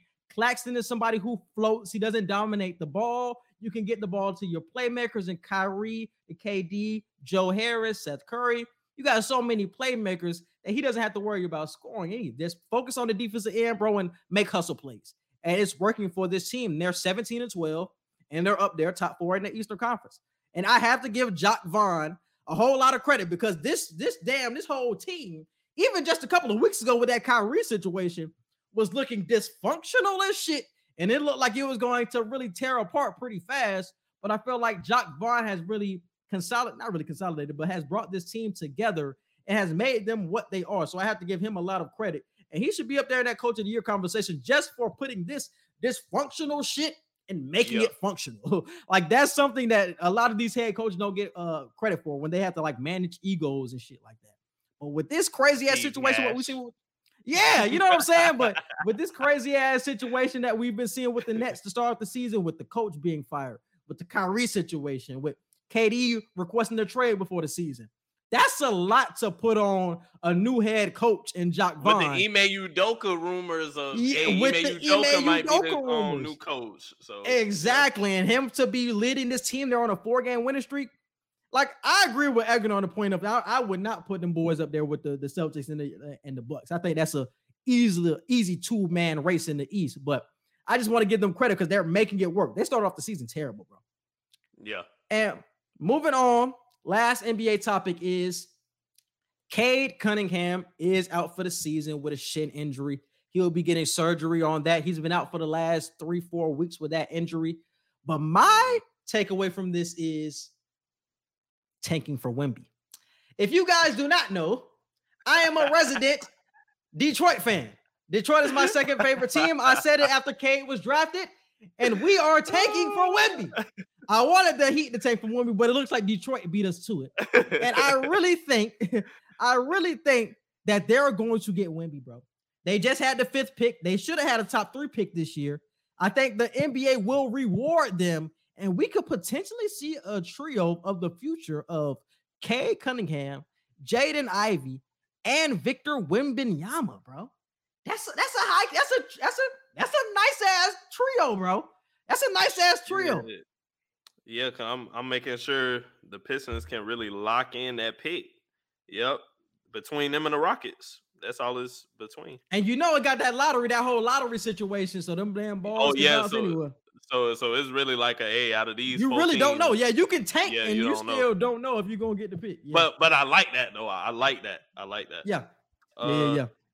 Because we got to think if the ooh, I ain't gonna lie, I might want the Hornets to tank. Ooh, I might want the Hornets to tank. Hell no. Give my boy Yeah. Melo Wemby. You, you want you want you want you want Michael is- Jordan to have somebody like Victor Wembanyama on his hell. Hey, no, hey, man. hey, I you're, do not thinking want too that far nigga- ahead. You're thinking too far ahead. nah, I do. You want Just- Michael Jordan to just- have just somebody think like surface Victor level. Nah. Just, just think surface level. Just think surface level. Melo and Wemby. Just think about that. Don't think about anything that. Ah, okay, Don't okay. think about all the important stuff. You're thinking about all the important stuff right now. yeah, that that shit would be nice too. And they really don't have a center either. That's something. That's a position of need too for. That's what I'm Hornets, at least. saying. See, you That's worried about the need. important stuff like managing and all. We'll worry about that when we get there. Yeah, but that's crazy, man. But damn, uh, prayers up to Cade though, man. He was having a terrific season before he got hurt. Hopefully, he comes back from the shin injury. He gets back to doing what he does, man. So definitely prayers to him. But hopefully, they do get Wemby though, man. That would be an exciting trio. And moving on to Two Wild Wednesday. I got Brock Purdy will be the Niners quarterback in 2023. Too wild or not too wild? I say not too wild. Even if he doesn't start the season off as the starter, if they choose to go with Trey Lance, I think Brock Purdy can possibly win that quarterback battle if there even needs to be a battle, uh, depending on how Trey Lance does Mm. over the offseason. So if there's any doubt in who the starter will be, I think Brock Purdy gonna win it. They have to come out and full be all behind Trey Lance for me to say too wild, but I'll say not too wild right now. Ah, I see what you're doing. I would say too wild because I think Tom Brady is coming to town. I think Brock Purdy will be on the team, but I think that that Tom Brady thing, I think it's home. I already think he already has a connection with Shanahan, and I think he's going to end up transporting over to San Francisco. I think Brock Purdy will be on the team. So if Brady gets hurt, or maybe when Brady leaves after a season, Brock Purdy can be the quarterback after Brady. But in 2023, I think it's Brady's job. Moving on. The Dolphins are missing the playoffs. Too wild or not too wild? Uh, Let's look at the Dolphins schedule, bro. I about to Because we already talked about the Dolphins playing the who the Dolphins play this week. The, Dolphins play the Bills this week. Dolphins play the Bills this week. They got the Packers after that. They got the Patriots after that, and they got the Jets. Patriots, scrappy team. Jets, they just went to the wire with the Jets. The Jets beat the Dolphins earlier in the season, too. So you got Oh the yeah, Dolphins. The, the, the Dolphins making the playoffs. Yeah, they Dolphins making making the playoffs. Yeah, not got the too, Bills? Too wild. Yeah, Yeah, they, they're Dolphins. definitely make they're definitely making the playoffs. That's definitely too. That's definitely too wild. No, I had looked at their record. I'm like, they already a, a game ahead. They really just gotta not suck the last four games. yeah, yeah, yeah. Yeah, they're basically because I think they're winning two of these games. They're they're beating the Patriots. That's the what I'm saying. Like they're they're winning, and they're beating the least two out Packers. Yeah, they're beating two of these. games. The Bills is going to be a tough one. I think the Jets going to be a tough one. Could be for playoff positioning, but I think they're winning. Uh, yeah, I think they get to the playoffs. So not too wild. I really don't have too many for two wild Wednesday. So we're I got a moving question, though. on. Okay. I got a question though. It, it's not really a two wild Wednesday question, but where do you think Jimmy Garoppolo will go from here? He's he's out for the rest of the season for the 49ers with an injury. We know at this point, as talented as Jimmy Garoppolo has shown us to be, as many games as he's Mm. shown us he can win, and how productive he can be with the right system, he cannot stay healthy. Can Jimmy Garoppolo get a starting job somewhere else? Or are we witnessing the end of his quote unquote prime of his career at this point? That's a tough one, bro. I still think there's an opportunity for him to get that Patriots job, bro. I think Bill would welcome him back with open arms. And I don't think Mac Jones has been playing that great this season. I think Jimmy G, if he wants to start off as a backup, I think he can overtake that job. But we just talked about it earlier of everybody has their quarterback. You know what I'm saying? And Jimmy G isn't that guy to overcome and beat somebody who's established in a certain team situation. You know what I'm saying? So I don't see him really going oh, anywhere. Oh, he could damn get starter. that Colts job. He can get that Colts. Oh, job. he can go to the Colts. Damn, he can go to the Colts. Ooh, damn. Jimmy G to the Saints. Mm. I think the Saints draft somebody this year. True. They, they four, they're four and nine, so they're gonna have a low enough draft. Yeah, yeah, that's true. Damn, that would have been nice. That would have been nice. I ain't even gonna lie. Jimmy to G to the Colts. I could definitely see Jimmy G to the Colts though. Jimmy G to the Colts. Colts of the Saints. They're my two predict um predictable teams for Jimmy G. But his days in San Francisco are definitely over. Even though he was having one hell of a season this year. You know what I'm saying? And I still think they have the best possible chance to win with Jimmy G this year. I think the injury track record is starting to pile up on Jimmy G. It feels like every year Jimmy G is starting to get hurt now. Even though he's a winner and he's won with San Francisco, I just think his time is running out. But uh, anything else? Uh, nah, I ain't got no more. All right, moving on to social media wants to know. We got is stand-up comedy dying? Yeah, so I thought of this because I saw a clip of Drewski on the Breakfast Club. Yeah, I'm gonna play the clip. Yeah, um, y'all gonna hear him about his first time meeting Kevin Hart. Quincy finna play it. the first thing Kevin Hart told me when I, I I- I went to his show and I went backstage, and I was like, I was just watching him. You know, everybody congratulating him, like, "Oh my God, it's a great show! Oh my God!" And I was just looking at him from across the room because they invited me to the green room, and I'm just like, "All right, when's my moment to say what's up?" You know, like I was kind of nervous, you know, and um, I'm expecting just to be like, "Yo, you did, a, you had a great show." Dude breezes past me, and he looks at me and says, "Stop being a bitch." I was like, "What the hell is he talking about, man?" And I, I, I had my like, I had my like, hand extended out, like for hey, what's up, man? I thought he was gonna be like, hey, you killing this shit, man. He walked past me again. He said, I'm telling you, stop being a bitch. And I'm like, so I'm asking this boy, yo, what, yo, what is Kevin talking about for real? I, yeah, and he and he walked up to me Get on that and, stage. and he yeah, he, said- he said, get on that stage. He said, stop acting like you too good to do stand up. He was like, you doing all the little hosting the tours. He said, but you you you ain't doing what you're supposed to be doing. He said, you he said, see, y'all scared, man. He said, these new cats, y'all scared. Y'all, y'all think y'all got all the fame. Y'all think y'all the shit. He said, stop being a bitch. I'm like, man. And that that hit my soul, man. Yeah, so a lot. It was a lot of mixed reviews on it. I, I took it as a cool thing, like a real OG thing, because Kevin Hart has shown before that he he likes Drewski, like he he supports Drewski. So this wasn't a, a lot of people was talking about. I ain't letting no grown man call me no bitch, blah blah blah. Kevin Hart clearly was doing it in a motivational way because they clearly are cool with each other. But I brought up the question: Is stand-up comedy dying off? Because we see it become less and less popular now as the years have gone with social media comedians and social media entertainers being more popular. Is that really going to be a requirement now for us to call people comedians? I think so. Like let me just get my opinion mm. off. Now i i don't think you can be considered a real comedian if you cannot do improv. If you cannot stand up and do jokes and make people laugh like the the basic form of comedy if you cannot do that can I really call you a comedian for real? You may be an entertainer, but are you a comedian? Same thing with rappers. We say all the time, like, you ain't got to write every damn thing. But if we find out you just don't write nothing, or like you can't freestyle, like that was a big thing with rap. Like people say, yeah, you can write songs, but don't forget what the foundation of this shit was. Like niggas being able to rap and rhyme. I heard Snoop Dogg on the 85 South Show interview the other day he was like, no disrespect to battle rap today, but we don't consider what y'all do battle rap now. Back when we was coming up, you had to come off the dome with that shit. Like if you couldn't come off the dome and you went home and wrote some shit, we weren't respecting that shit.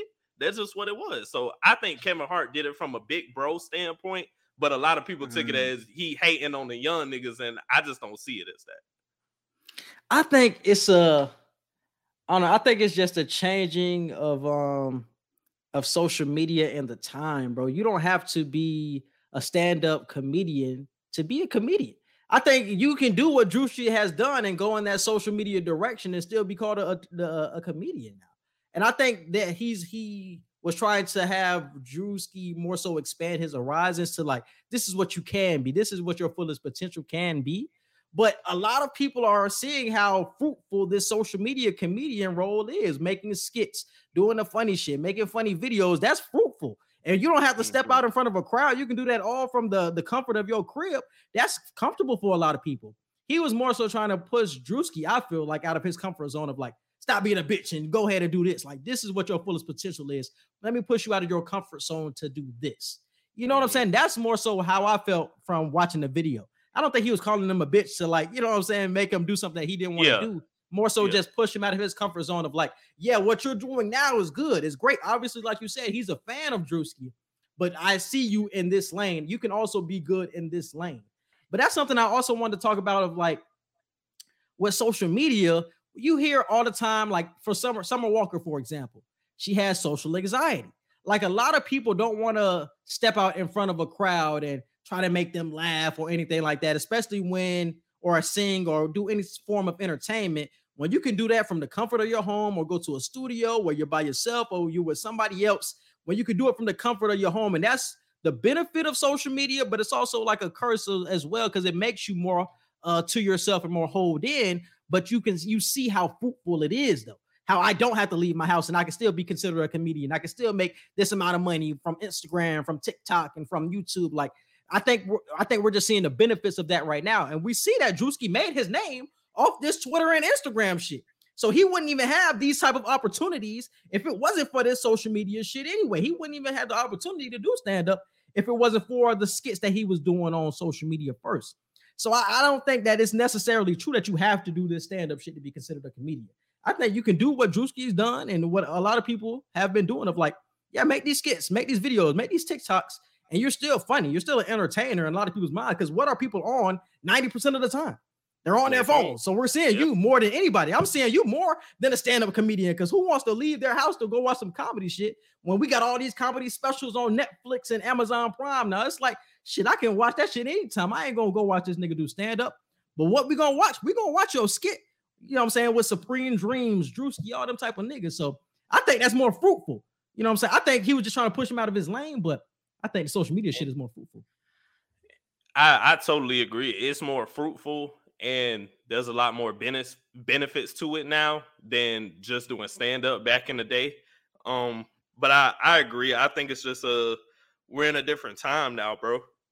Excuse me, and it, it it's just different. Like things are just different. I don't think Drewski hasn't done stand up yet because he doesn't want to. He just hasn't done it because the opportunity. Why? He just yeah, he just never thought of the opportunity being of a use at this point because Mhm. it's like I've already kind of made it to the level to where everybody knows who I am. I make everybody laugh. So how much higher can I go? But I think that was Kevin's point of like, bro, exactly.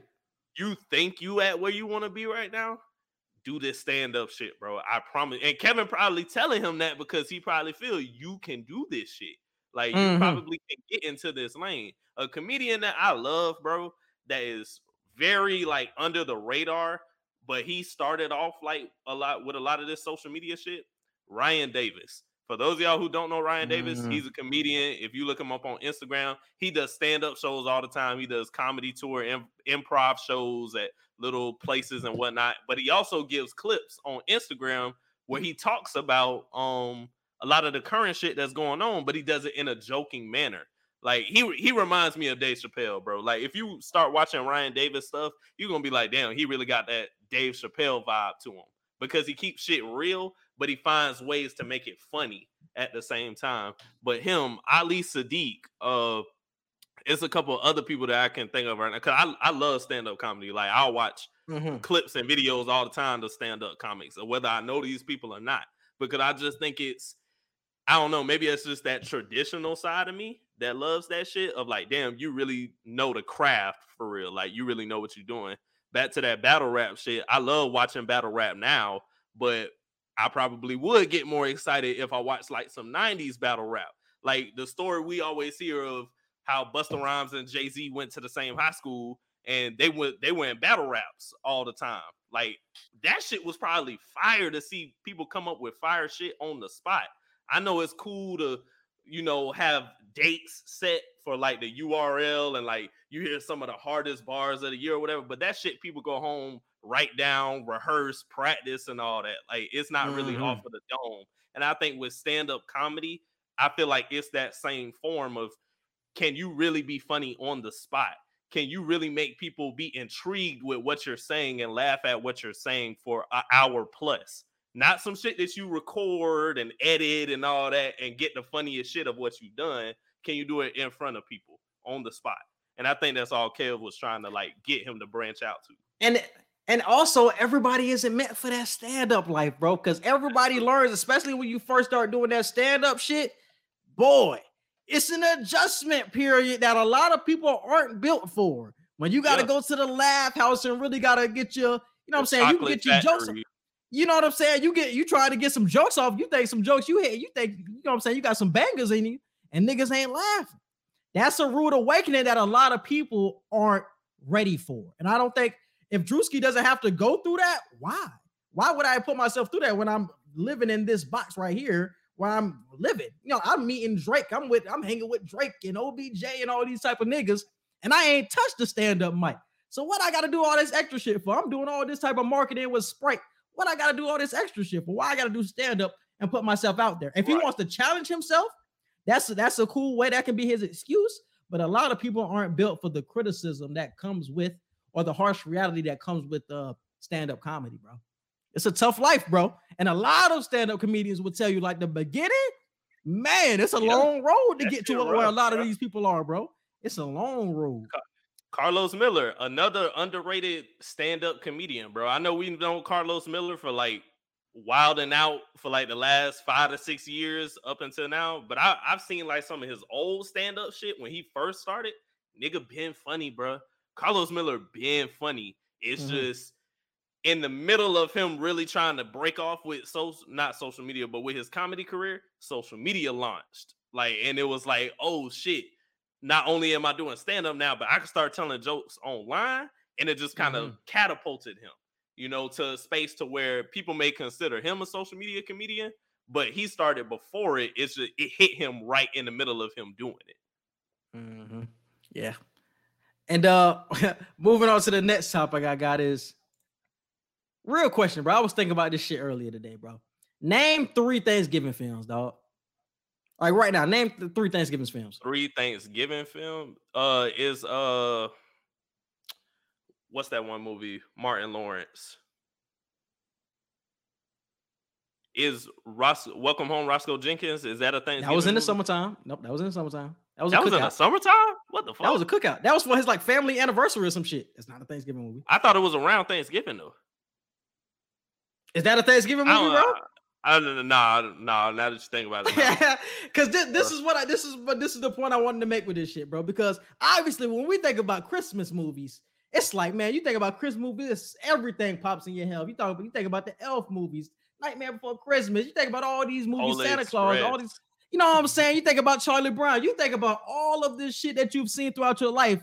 But when you think about Thanksgiving films, like nigga, Eddie, you Yeah, really, you really, hey, you really gotta think about that shit of like, what's the thing? What what makes a Thanksgiving film? Did it have to come out on like around Thanksgiving, or did it have to be about Thanksgiving? Like in the movie, we were doing. Oh, it got to be shit. about Thanksgiving. Yeah. Okay, so if that's the criteria, nigga, name me three.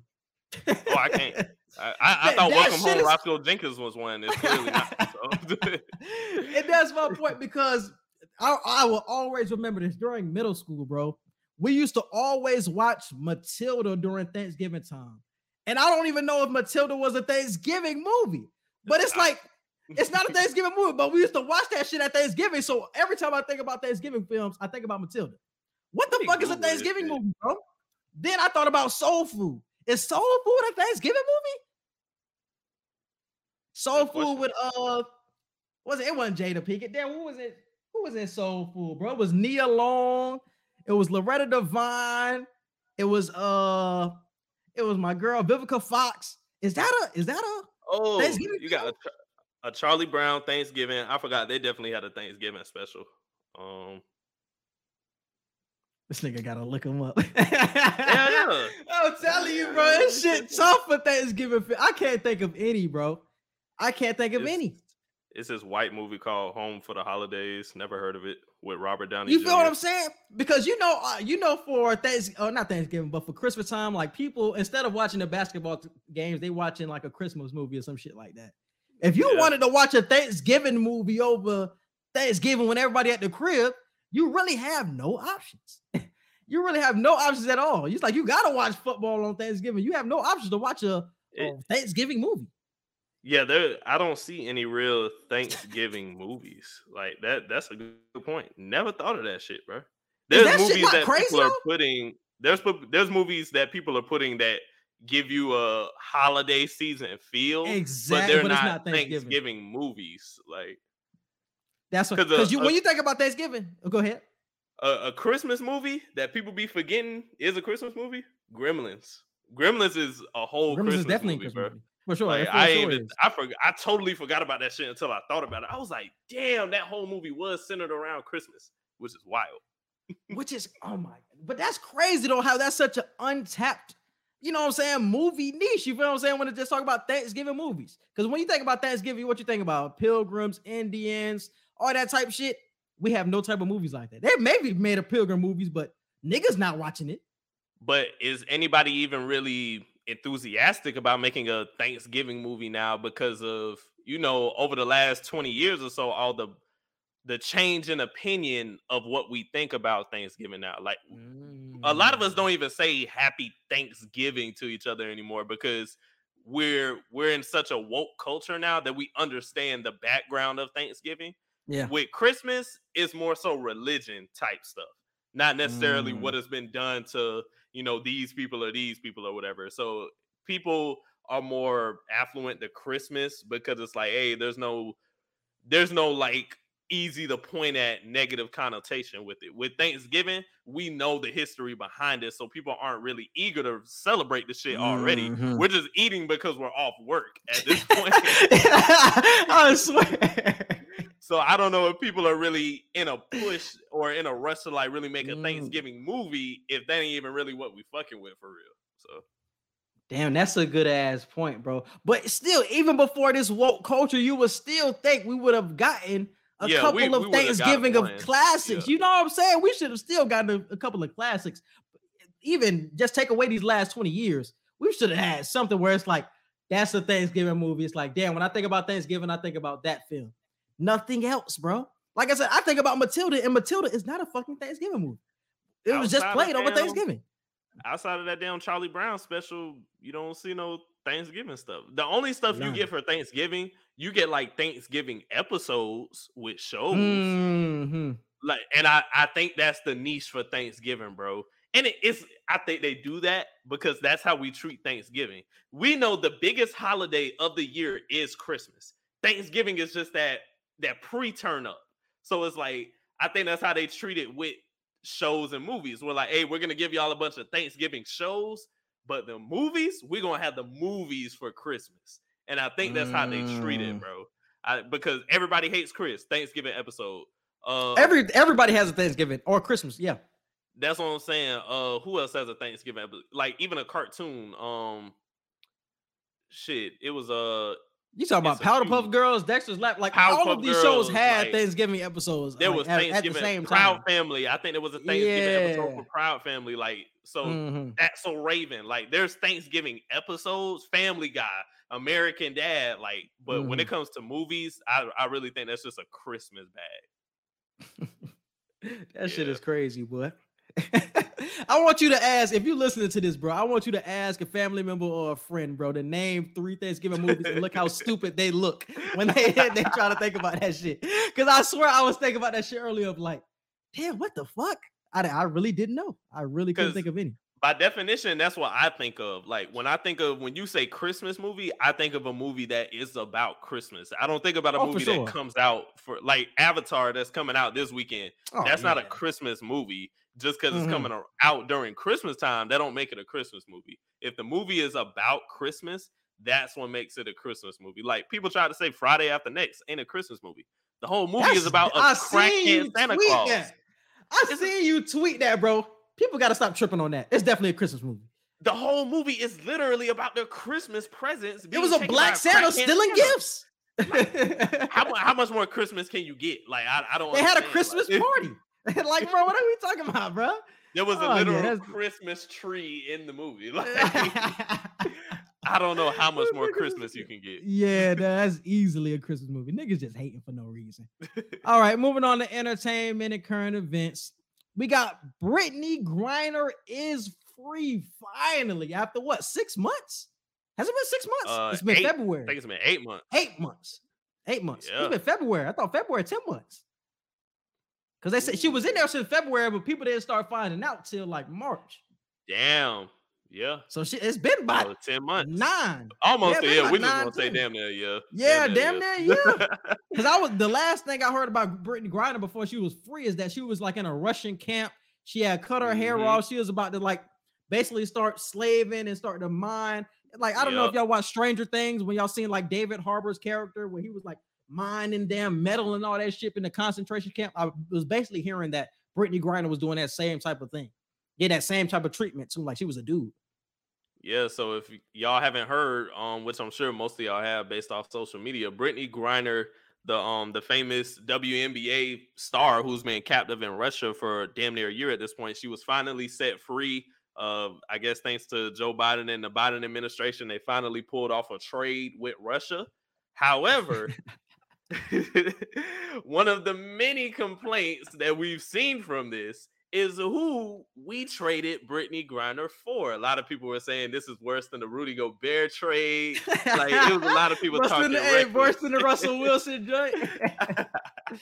so we traded Brittney Griner. Uh, I mean, we traded Victor Bout for Brittney Griner. And Victor Bout is a Russian arms dealer. He's a weapons manufacturer and former Soviet military translator. And he used multiple he used his multiple companies to smuggle arms from Eastern Europe to Africa and the Middle East during the 90s and the early 2000s. I think one of his nicknames is like they call him the most dangerous man on the planet uh the a man of the man of war like he's been called so many nicknames to where a lot of people in america were like this is who we gave up. I mean granted yes we're happy brittney griner is back but damn we gave away one of the most dangerous people on earth who is russian and we got beef with russia right now? So it was it was a wild conversation on twitter.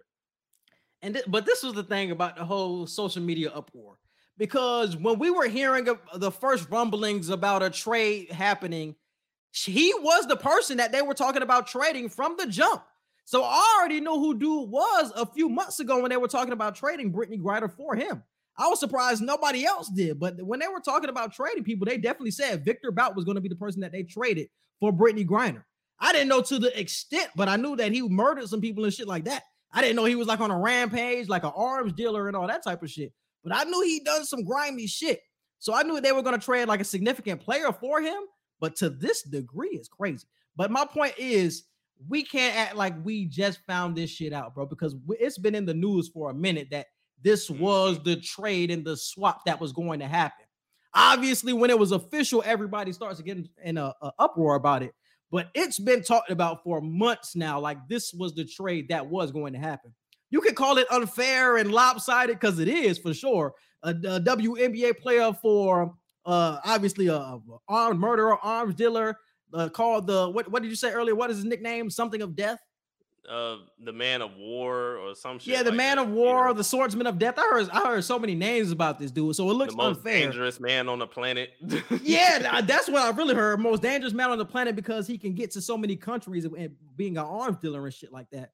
But what have y'all been screaming for the last five months? And what have we been screaming? Free We've been Brittney screaming, Griner. get free Brittney Griner. Her ass free. Y'all ass can't complain And- now. It's too late. and, and that's why that's why I don't late. care about the people complaining and shit on social media. People talking about we in trouble now. Blah blah. blah. Y'all don't even know these people. Y'all don't even care. Like before this trade happened, y'all was not sitting there saying no, don't trade Victor, don't trade Victor. Nobody said anything about this like Quincy said. So the fact that now everybody all of a sudden they're United Nations experts and people. I see people on social media talking about y'all just wait. In a couple years, we're gonna regret this. This, is bro. Shut up. Y'all do not even be watching the news like that to know what the hell is gonna happen. Y'all finna forget all about this in the next week, and y'all finna go back to doing whatever y'all was doing. Everybody's No so bullshit. upset about it right now. Like me and Quincy say, fake mad. We gotta get shirts made with fake mad on it because we said that shit. That's definitely our But, shit. uh, That's definitely our shit. But uh I'm just happy she home, bro. Because if this was anybody else's sister, niece, cousin, or whatever, y'all wouldn't give a damn who you had to trade with. Like you would just make the shit happen. And we've been asking for her to come home this whole time. So if it was a situation where, let's say, we could have done it, like we could have made the trade, but Joe Biden said no, we're not giving you Victor. People would have been in an uproar, bro. People would have been like, "Bro, how you not gonna try and get Brittney home? You don't care about black women, blah blah." That would have been the thing. You know, you know that you don't care Facts. about black women. No, facts. That shit No would have came out No quick bull. as hell No that bull. shit would have came out so quick. So it's it's a you damned if you do, you damned if you don't, and it's just we're damned because we did. So Yeah. Joe came through, bro. We was we was questioning that boy for a long time of like, you know what I'm saying? You got to make something happen, bro. You're the president, make something happen with the swap. You got to get her back to safety. And he did that. It was like I said, was the trade lopsided for sure. I'm not gonna admit, I'm not gonna say it wasn't lopsided, but we've been screaming free Brittney Griner for the past nine months, and I'm glad that she's back with her family and all that type of shit. So I'm glad she cool. I don't even Joe- like is she gonna play basketball no more? Like is like is that even on her mind? Is she gonna become like an even know at this activist now? Like you can't go back to playing basketball after you've been in Russia in a slave camp for a couple of months, bro. Like you're not the same person anymore. You know what I'm saying? Because we were hearing in reports that like she was starting to like she was sounding less confident about being free. Like she's not the same Brittney Griner that was in the USA 10 months ago. Like this is somebody completely different. She probably don't she, even give a fuck about basketball. think she didn't even think she was getting out, which which she said led led to her cutting her hair because when it gets like freezing in Russia, she didn't want to get her hair wet and stuff because her hair was gonna freeze and this, that, and the third, uh, based off of what she anyway. So she had in her mind like, I'm just not getting out this bitch. So I agree with Mhm. Quincy. Like, how how do you go back to playing ball? Because we see when Maya Moore, Maya Moore stopped hooping because she was trying to be an activist to the full degree. You know what I'm saying? And it might be the opposite situation, obviously, because Maya Moore was helping free people as opposed Mhm. to Brittney Griner getting freed. But it could be Mhm. the same thing to where she tries to take a huge step in her platform now to be something she didn't think she would be, an activist. Yeah, yeah, because you're not the same, bro. When you was that close to like not being sure if you was gonna come back home, see your girl again, all that type shit, and you was in a slave camp, you was in a concentration camp, like that's Yeah. nuts, bro. Because when you are used to this USA shit, you used to this freedom shit, and you start to get that that taste of that communism and that Soviet Union shit. It's a whole different world, boy. You hey, we take It this shit for granted. We take this shit for granted, but hey, we definitely lucky. But moving forward, somebody else was freed. That nigga Gunna is out that jam, or he ain't out the jam, but he at least free for now. He free for now. Yeah, man, that boy Gunna. I know y'all been following, you know, the YSL free YSL train and whatnot. Uh, it says right here uh, from Spade TV, Gunna uh, Gunna entered a negotiated plea known as an Alford plea, in which he pled guilty on one charge because it was in his best interest while maintaining his innocence on the same charge. Gunna was sentenced to five years with one served in prison. The other one, the one year sentence was commuted to time served. The four year remaining balance on his sentence has been suspended and will be subject to, to special conditions, including 500 hours of community service. So I was telling Quincy before, he's not free, free yet, but he's free in terms of like the man ain't locked up at the moment. He's definitely out roaming the streets, not not roaming the streets, but he's definitely out, you know, back with his family, back with his people, back with whatever YSL people who aren't locked up. You know what I'm saying? Well, he probably. Why would you want to communicate with affiliate right with anybody YSL after you was just in that jam? And this is what I was telling Edgar uh, before this. Because we see that he pleaded guilty to the racketeering charges, but he was free. Mhm. What does that what does that usually mean? I don't know. Edgar brings up this Alfred plea. Maybe that's something I'm not really accustomed to. But usually when you are plead guilty and you're free, that means you did some ratting. I'm not I'm not Mhm. uh bashing him for it because hey, you put me in that type of jam. I'm singing like a fucking canary, my nigga. I didn't know no goddamn about it, and I'm a part of this shit because we know the charges that Gunna was in jail for, and they were mostly bullshit because he wasn't the one conspiring to kill anybody. He wasn't in deep like somebody like Young Thug was. It was more so Yeah. just being affiliated with the group he got wrapped in to the whole Rico situation. So he wasn't really affiliated to that degree. But that means that he did do some type of snitching. I would think. Like I said, I don't know the details of the Alfred plea, but that would just be what I think. But I that's all I wanted to say. Like he, that we have to have that conversation because when y'all was talking about my man, uh, what's my man? Uh, who did that snitching and caught a rat? Six nine. Oh, Tekashi six nine. When six nine was doing that, when six nine was doing that ratting, that nigga was called a rat. Had to be put in witness protection. But now nobody's calling Gunna a rat. Like I said, we don't know the details. We don't know the details. But I'm just wondering, is he gonna get that same type of treatment? But, I don't know. But at the same time, we are, I mean, obviously Gunna just got out, so we don't know what he finna say yet. But six nine is a totally different situation. Six nine literally came out of prison. It was damn near bragging about the fact that yes, I told on niggas. Yes, I said what I had to say to get out of this shit. And that's and you can't claim to be a street dude.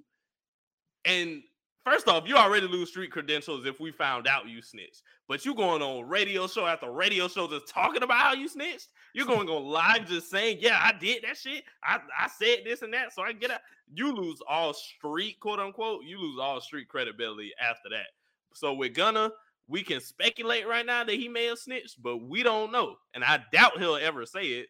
Like I don't, I don't hold Gunna to the same standard I hold six nine because that I that man a clown. I'm I'm not gonna hold Gunna to that same no, that's I'm, real. I'm that's real. That's real. being, I'm glad he's being posted a lot less, bro. Like I be forgetting that man on social media oh, sometimes. Oh, sure. I'm glad I'm glad all these outlets not just posting him every damn day no more. That shit was aggravating. Yeah. But definitely, definitely shout out to Gunna for getting out that. Like I said, he's not completely out that jam, but for freeing him. Like I said, even if he was to come out and say, or if we find out later down the line that he did snitch, I'm not shaming that nigga at all. Because a lot of y'all niggas want to act like y'all tough till y'all get put in that jam. And y'all Y'all niggas don't know jam. when y'all getting out.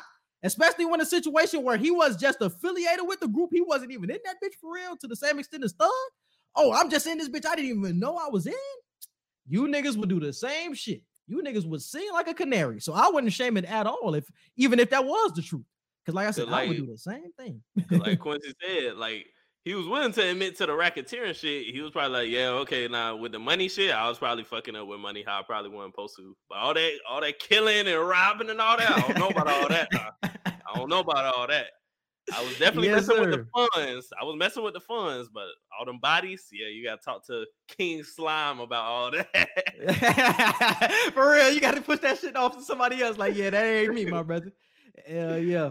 Cause I was just doing some research on the Thug situation on like if Thug's case was pending or if he could potentially come out anytime soon. And that nigga Thug ain't finna come That out anytime Thug soon, from what I'm seeing. He in He there deep. He's in there deep. I mean, I, I mean, I'm hearing 20 plus easy for what he's been doing because I'm hearing conspiring to kill. I'm hearing that he's killed people allegedly. Like I said, nothing has been proven, but this is all of the facts that they have on their side. They have been tracking phone calls. They've talked to certain peoples that have pinned and have pointed out Thug as the person to set up hits and stuff like that. So Mhm. that's that's the Especially, like, information. That Lucci situation where Lucci almost got killed in prison earlier this year, Mhm. or like late last year or whatever. That was another thing. I was like, damn. And, and that literally happened like not too long after him and Lucci was beefing.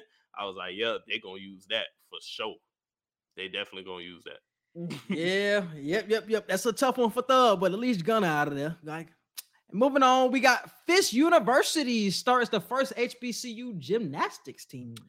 Yeah, so it says right here on USA Today, Fisk University, which is located in Nashville, Tennessee, announced in February the formation of its inaugural gymnastics team, making the university the first HBCU to have an intercollegiate women's gymnastic program. Uh, in August, the team enjoyed its first formal practice, which was captured on video by one of the um gymnasts, and they put it on TikTok and it went viral. And I want to say in uh this past fall they had uh, a couple of their first meets which they did very well in and they have like 60 to 70 women on campus like involved trying to you know get onto the gymnastics team and whatnot so i just wanted to give them a shout out i know um i know hbcus have just been a hot topic recently but shout out to the. It's crazy that we're still doing the first of a lot of stuff but Yeah. shout out to Fisk University for having the first HBCU gymnast team because that's a conversation we have all the time, bro. And I, I mainly seen girls. I didn't see any boys in it. But just imagine if we started getting boys in gymnastics, bro. I remember growing up seeing black dudes doing flips like crazy off the wall in No, the no middle of bull. the yard. Everything. Like that um that viral video on ESPN on Twitter a couple years ago when that one dude he did like five backflips in a row and he was switching each hand. I was like, bro, how, how are we not in gymnastics? So I hope it bleeds into the HBCU culture to where it's not just women. Like we even start getting dudes involved. If we get dudes involved, they gonna hate us. They gonna Nah, for sure. Cause we running that shit for sure. We definitely running. We definitely running with that shit for sure. All right, and next day we got R. Kelly straight from the cell. He dropped the album. I admit it.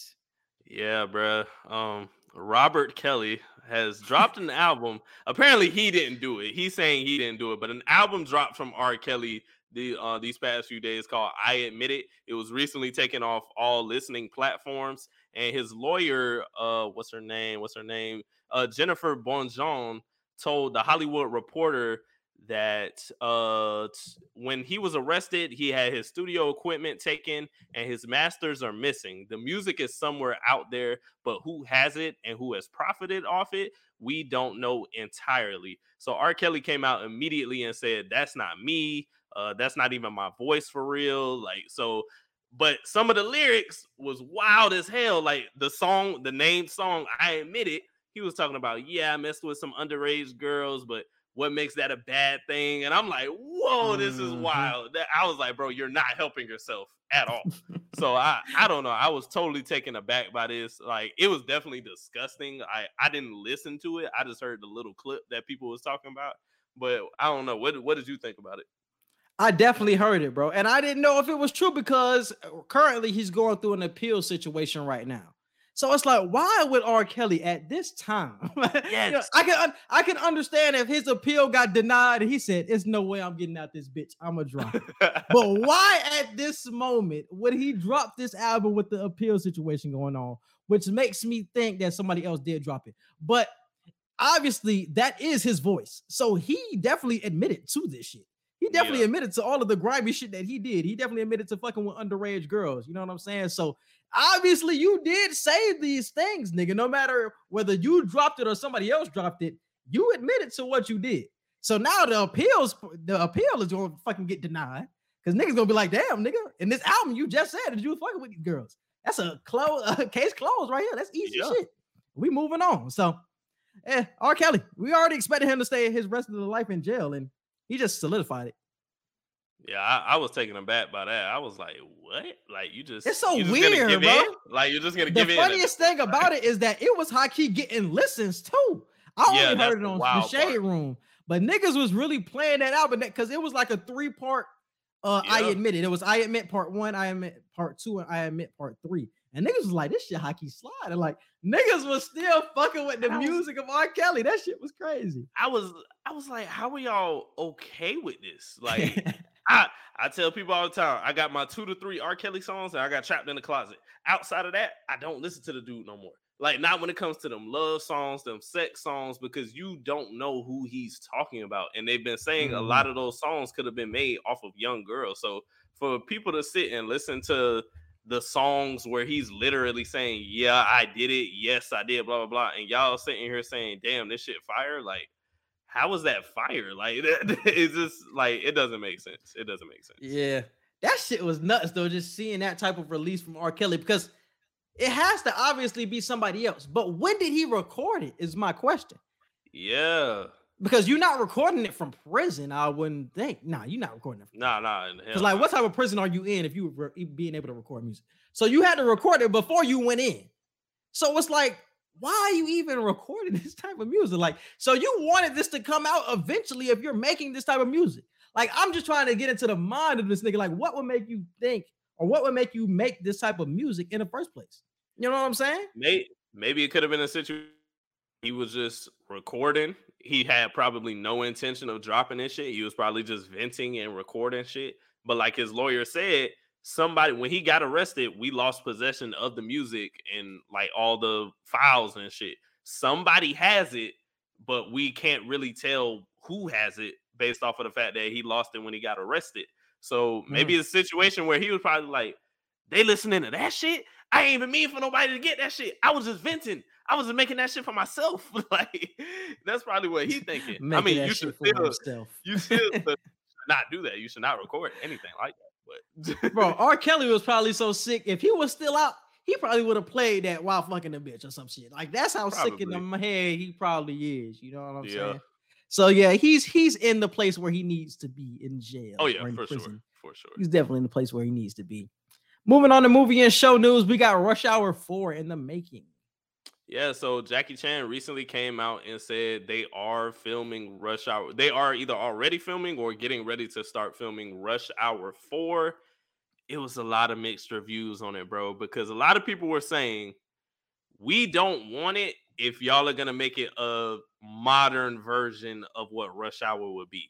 If we're not getting the same type of jokes and the same type of like, you know, um feeling we got with watching the first 3, we don't want that shit. We don't want to watch a 2022 rush hour movie because y'all Yeah. are gonna be way too socially conscious. Y'all probably not gonna make the type of jokes y'all want to make. It's probably gonna be corny as hell. Like if Mhm. it's gonna be like that, I don't want to see it, bro. And do we really need a fourth rush hour? I think they're fine with just leaving it at three. They're too old now anyway. Exact. That's my question. But the thing is, they seen Bad Boys for Life. They see how successful that buddy cop shit worked, and they're gonna steal that formula. But the thing, I think Bad Boys and Bad Boys and Rush Hour had kind of had two different lanes though when it came to like But the comedy and the jokes. Because they're gonna have another bad boys, I think. But They're gonna have I another Bad Boys. Martin Lawrence character is to be done, I believe, or he's not at least to be in the field and shit. Will Smith, Yeah. I think him and his son from Bad Boys for Life, I think they're to do some shit. So they're bringing saying- in a young character and all that. I don't know what the fuck Rush Hour finna do. They just. But I'm throw us some saying- like Chris Tucker and Jackie Chan watched Bad Boys for Life and was like, we can do this shit. You know what I'm saying? Because we seen they looked older. They obviously was a difference there. I'm not saying that there's going to be a Rush Hour 5 after this, but the Bad Boys for Life can be compared to the Rush Hour 4 for them.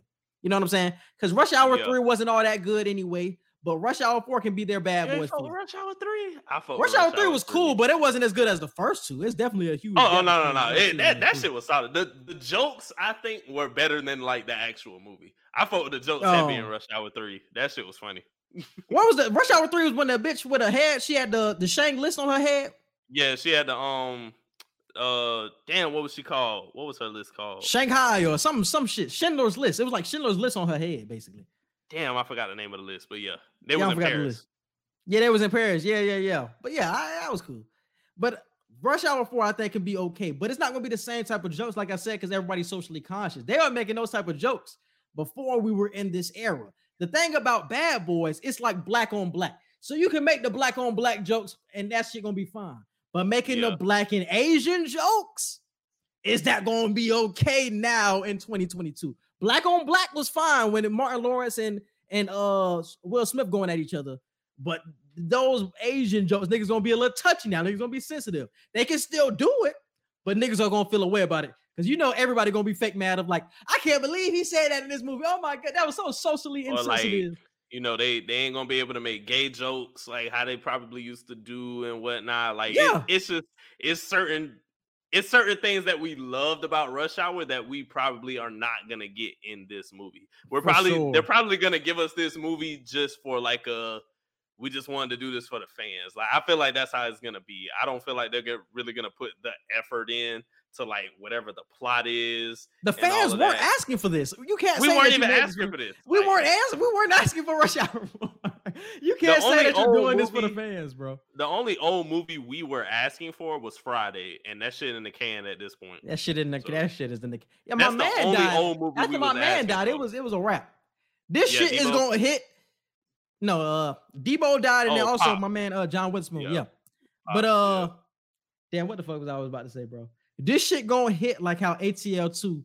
I don't know if they're still dropping that shit, but ATL two gonna be some garbage, and this shit gonna be some garbage too. I don't even want ATL two at this point. They were supposed to drop. They were supposed to drop ATL two the next year after they announced that shit. It's been like three years since we saw that trailer of them walking up the road together. I was like, I don't want to see this shit now. Hey, in the back of hey, my bro, that wasn't even a trailer, my nigga. Them niggas just walked up and shit. I'm like, bro, what is this? Like, am we supposed to get more than this? No cascades in the background. It's like, my nigga, where are we at? because like I think with ATL two, it wasn't gonna hit if it if it does ever drop, it's not gonna hit because it's They're not gonna old. be. Yeah, like first off, y'all are older. Second off, the movie has to be more realistic because everybody had a good future when the movie ended. Like, like Teddy graduated. Somebody has to be bums in this shit. Yeah, somebody has Yeah, to. Ted- yeah, fell down. Teddy a hood dentist. Esquire done went to goddamn Ivy League. Nunu in Mhm. college. Rashad got a good nine to five working for the newspaper. like everybody doing what the hell they supposed to do. Like Uncle George got a church lady. Like what hood shit are we gonna get with this movie for real? Like what was my man doing? What was light skin? What was his brother doing? oh Brooklyn. Oh, He was oh, in no, school. No, you, talk, you talking about uh um uh, I'm talking about Ti brother, the light skin. I think that was yeah, Twan. Yeah, yeah, yeah, yeah, yeah. He- he 'Cause was he was in school. He was in school at the end of the movie, but it was like that nigga could easily go back to them streets. he he was like a sophomore, so it was like, Yeah. okay, he's gonna he's a good student now or whatever. That nigga Brooklyn, he finally got promoted to manager at the pizza place. It's like everybody moving up, everybody moving up in their own way. I There's guess. too much good shit. Too much but good shit. but I, I think that's why ATL hit so hard, bro, because like I don't think they was trying to make no shit for everybody. They was just trying to make a raw ass hood movie on a big budget at that. Because we've seen people try to make hood movies and the shit be ass, but Ti, I don't know how Ti got the budget to make that shit, but he you got really don't need real, that high of a budget for ATL, bro. You didn't need that high of a budget. he got a higher budget than a lot of other motherfuckers that try to make hood movies. Because think about the setting, bro. We didn't have that much. We was just at niggas' houses the whole time. We wasn't really nowhere crazy. We was at We was- Cascades. We, we was, was at, Cascade. House. We was we in was at um, damn uh, Rashad house. we was in Buckhead, bro. We was all over. We was in we was in the we was in the parking lot. We nigga, we was at the tennis court. We wasn't Bro, at that many crazy ass places. We was bro. all over Atlanta. What are you talking about? bro. That wasn't no crazy shit. We- red eye.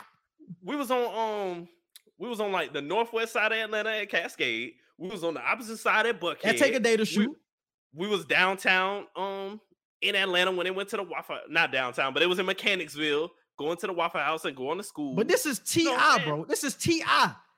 So you know that nigga getting the hometown discount, my nigga. You know that Oh, nigga yeah, ain't paying true. full That's price true. for this shit. I'm, I'm, know I'm, just talking about the I'm talking about the production value of it, even if he ain't Oh, paid probably. a budget. Like the Yeah, yeah, yeah. production value of it, that shit was through the roof. And how bro. many of these niggas were like really extras too? Like they not paying extra. Like this, that was probably just niggas at Cascades. Oh yeah, they- just was- dancing oh around hell yeah, yeah, hell It yeah. was just niggas was at niggas Cascade. Like y'all niggas ain't a part of this shit. Like everybody else, like Nunu and all them niggas was a part of it. These extras was extras. But yeah, that, that's a fire ass. I'm about to watch that shit um, probably tomorrow. Bro, ATL one of the movies I could always watch, bro. I could Facts, always watch that shit. facts, facts, facts, bro. I could facts, bro. always watch it. All right, man. Moving on to Pass the Aux, bro. What you got for song of the week? Song of the week. I've been on Michael Jackson heavy. Mike Um, Jack. Damn, I gotta go to that thriller album, bro. Human Nature. Mm. That Thriller album? That's that's one of the best albums across all genres. That is probably the best album to ever be on planet Earth, bro. Damn, bro. I honestly got two of them this week, bro. I've been back in my Chief Keef bag. I ain't been in that bag since college, but uh going back to his Thot Breaker tape from 2017, I got uh Grab a Star by Chief Keef, and I got another one too, bro. Spend It by Coco Jones is crazy. I've been bla- I've been blasting that song the whole week. So Spend It by Coco Jones. Give another one. So we can put two. Uh, another one. What I've been on? What I've been on? Ooh, what I've been on? Who I've been listening to? Damn, I need another one. you stop listening to that Heroes and Villains? Nah, I just. Oh, well, SZA just dropped this week too. You ain't you bought that SZA? That's what I'm saying. I ain't heard no SZA yet. That's crazy. I ain't heard no SZA. I, yet. I really haven't dived dove deep into the album. Only been like five songs deep. Damn, who I'm gonna get for my next song? Damn. Let me go ahead and get my shout out to Boston Richey. Uh, what song I want to get from Boston Richey? Uh, oh, that I want you, Boston Richey and Future. That shit slide. Boston Richey and Future. I want you. All right, and moving on to movie and show reviews. What we got coming up? Uh, Avatar. We got our Avatar review this weekend, y'all. So we finna go see Avatar two. Uh, hopefully tomorrow or Friday. We're gonna try and see it before Saturday, so we can actually record for the weekend for y'all. And we're gonna give our um compare and contrast on Avatar that came out in 2009 and the new one. So you're gonna get a reaction from both of those for us. Hey, Uh, and before y'all go watch that movie, please take a nap because that bitch is Oh, three yeah. hours and ten. That for shit for crazy. sure. Uh, Prey, Glass Onion. Those are the other two big movies we got coming up, and after that, you know, that's that's the end of this year for the movies. Um, I think the 2023, the next big hype movie is what Ant Man. Yeah. Mhm. Oh, and shout out to um, shout out to Scream. They got a Scream movie coming out in March. Scream Six. That shit look good because for the first time in the entire franchise, it's in a totally different state in a totally different city. It's in New York, Ah. And it looked like it's multiple people who are killers. Like the shit looked good. Shout shout out to screen for that. This shit look like it's gonna be good. It come out March 13th. I think that was that was the date. I think. Damn. All right, I gotta check that out then. All right, and uh also before we get out of here, definitely RP Twitch from Ellen, the DJ from her show. He passed away, Yeah. ended up uh killing himself, unfortunately, but definitely prayers up to his family. Definitely wanted to give him a shout out, man, before he uh before we ended up giving out the getting off this podcast, bro. Definitely rest in peace to him. Yeah, And he all right, was bro. um he was only 40 years old. That that's real sad, Yeah. bro. Um, to find out it was due to suicide, like make sure y'all check on y'all peoples. Make sure y'all check on people you know you work with. You know, it, it doesn't take a lot to just be kind to somebody and just ask how somebody is doing. Even if you don't fully care, care enough to where you make them feel like you care. You know, and Mhm. RIP to Paul Silas too, 79 years old. Ah, The NBA definitely lost somebody good with that one. So RIP to Twitch and RIP to Paul Silas. all right, man. We appreciate y'all for listening, and we out. Peace. Be sure to follow and subscribe to the Q&E podcast. You can find us on Facebook, Instagram, Twitter, and YouTube. And feel free to listen to us anytime on all podcast platforms, including Apple Podcasts, Google Podcasts, Spotify, and iHeartRadio. Submit all questions and inquiries to Q&E podcast at gmail.com.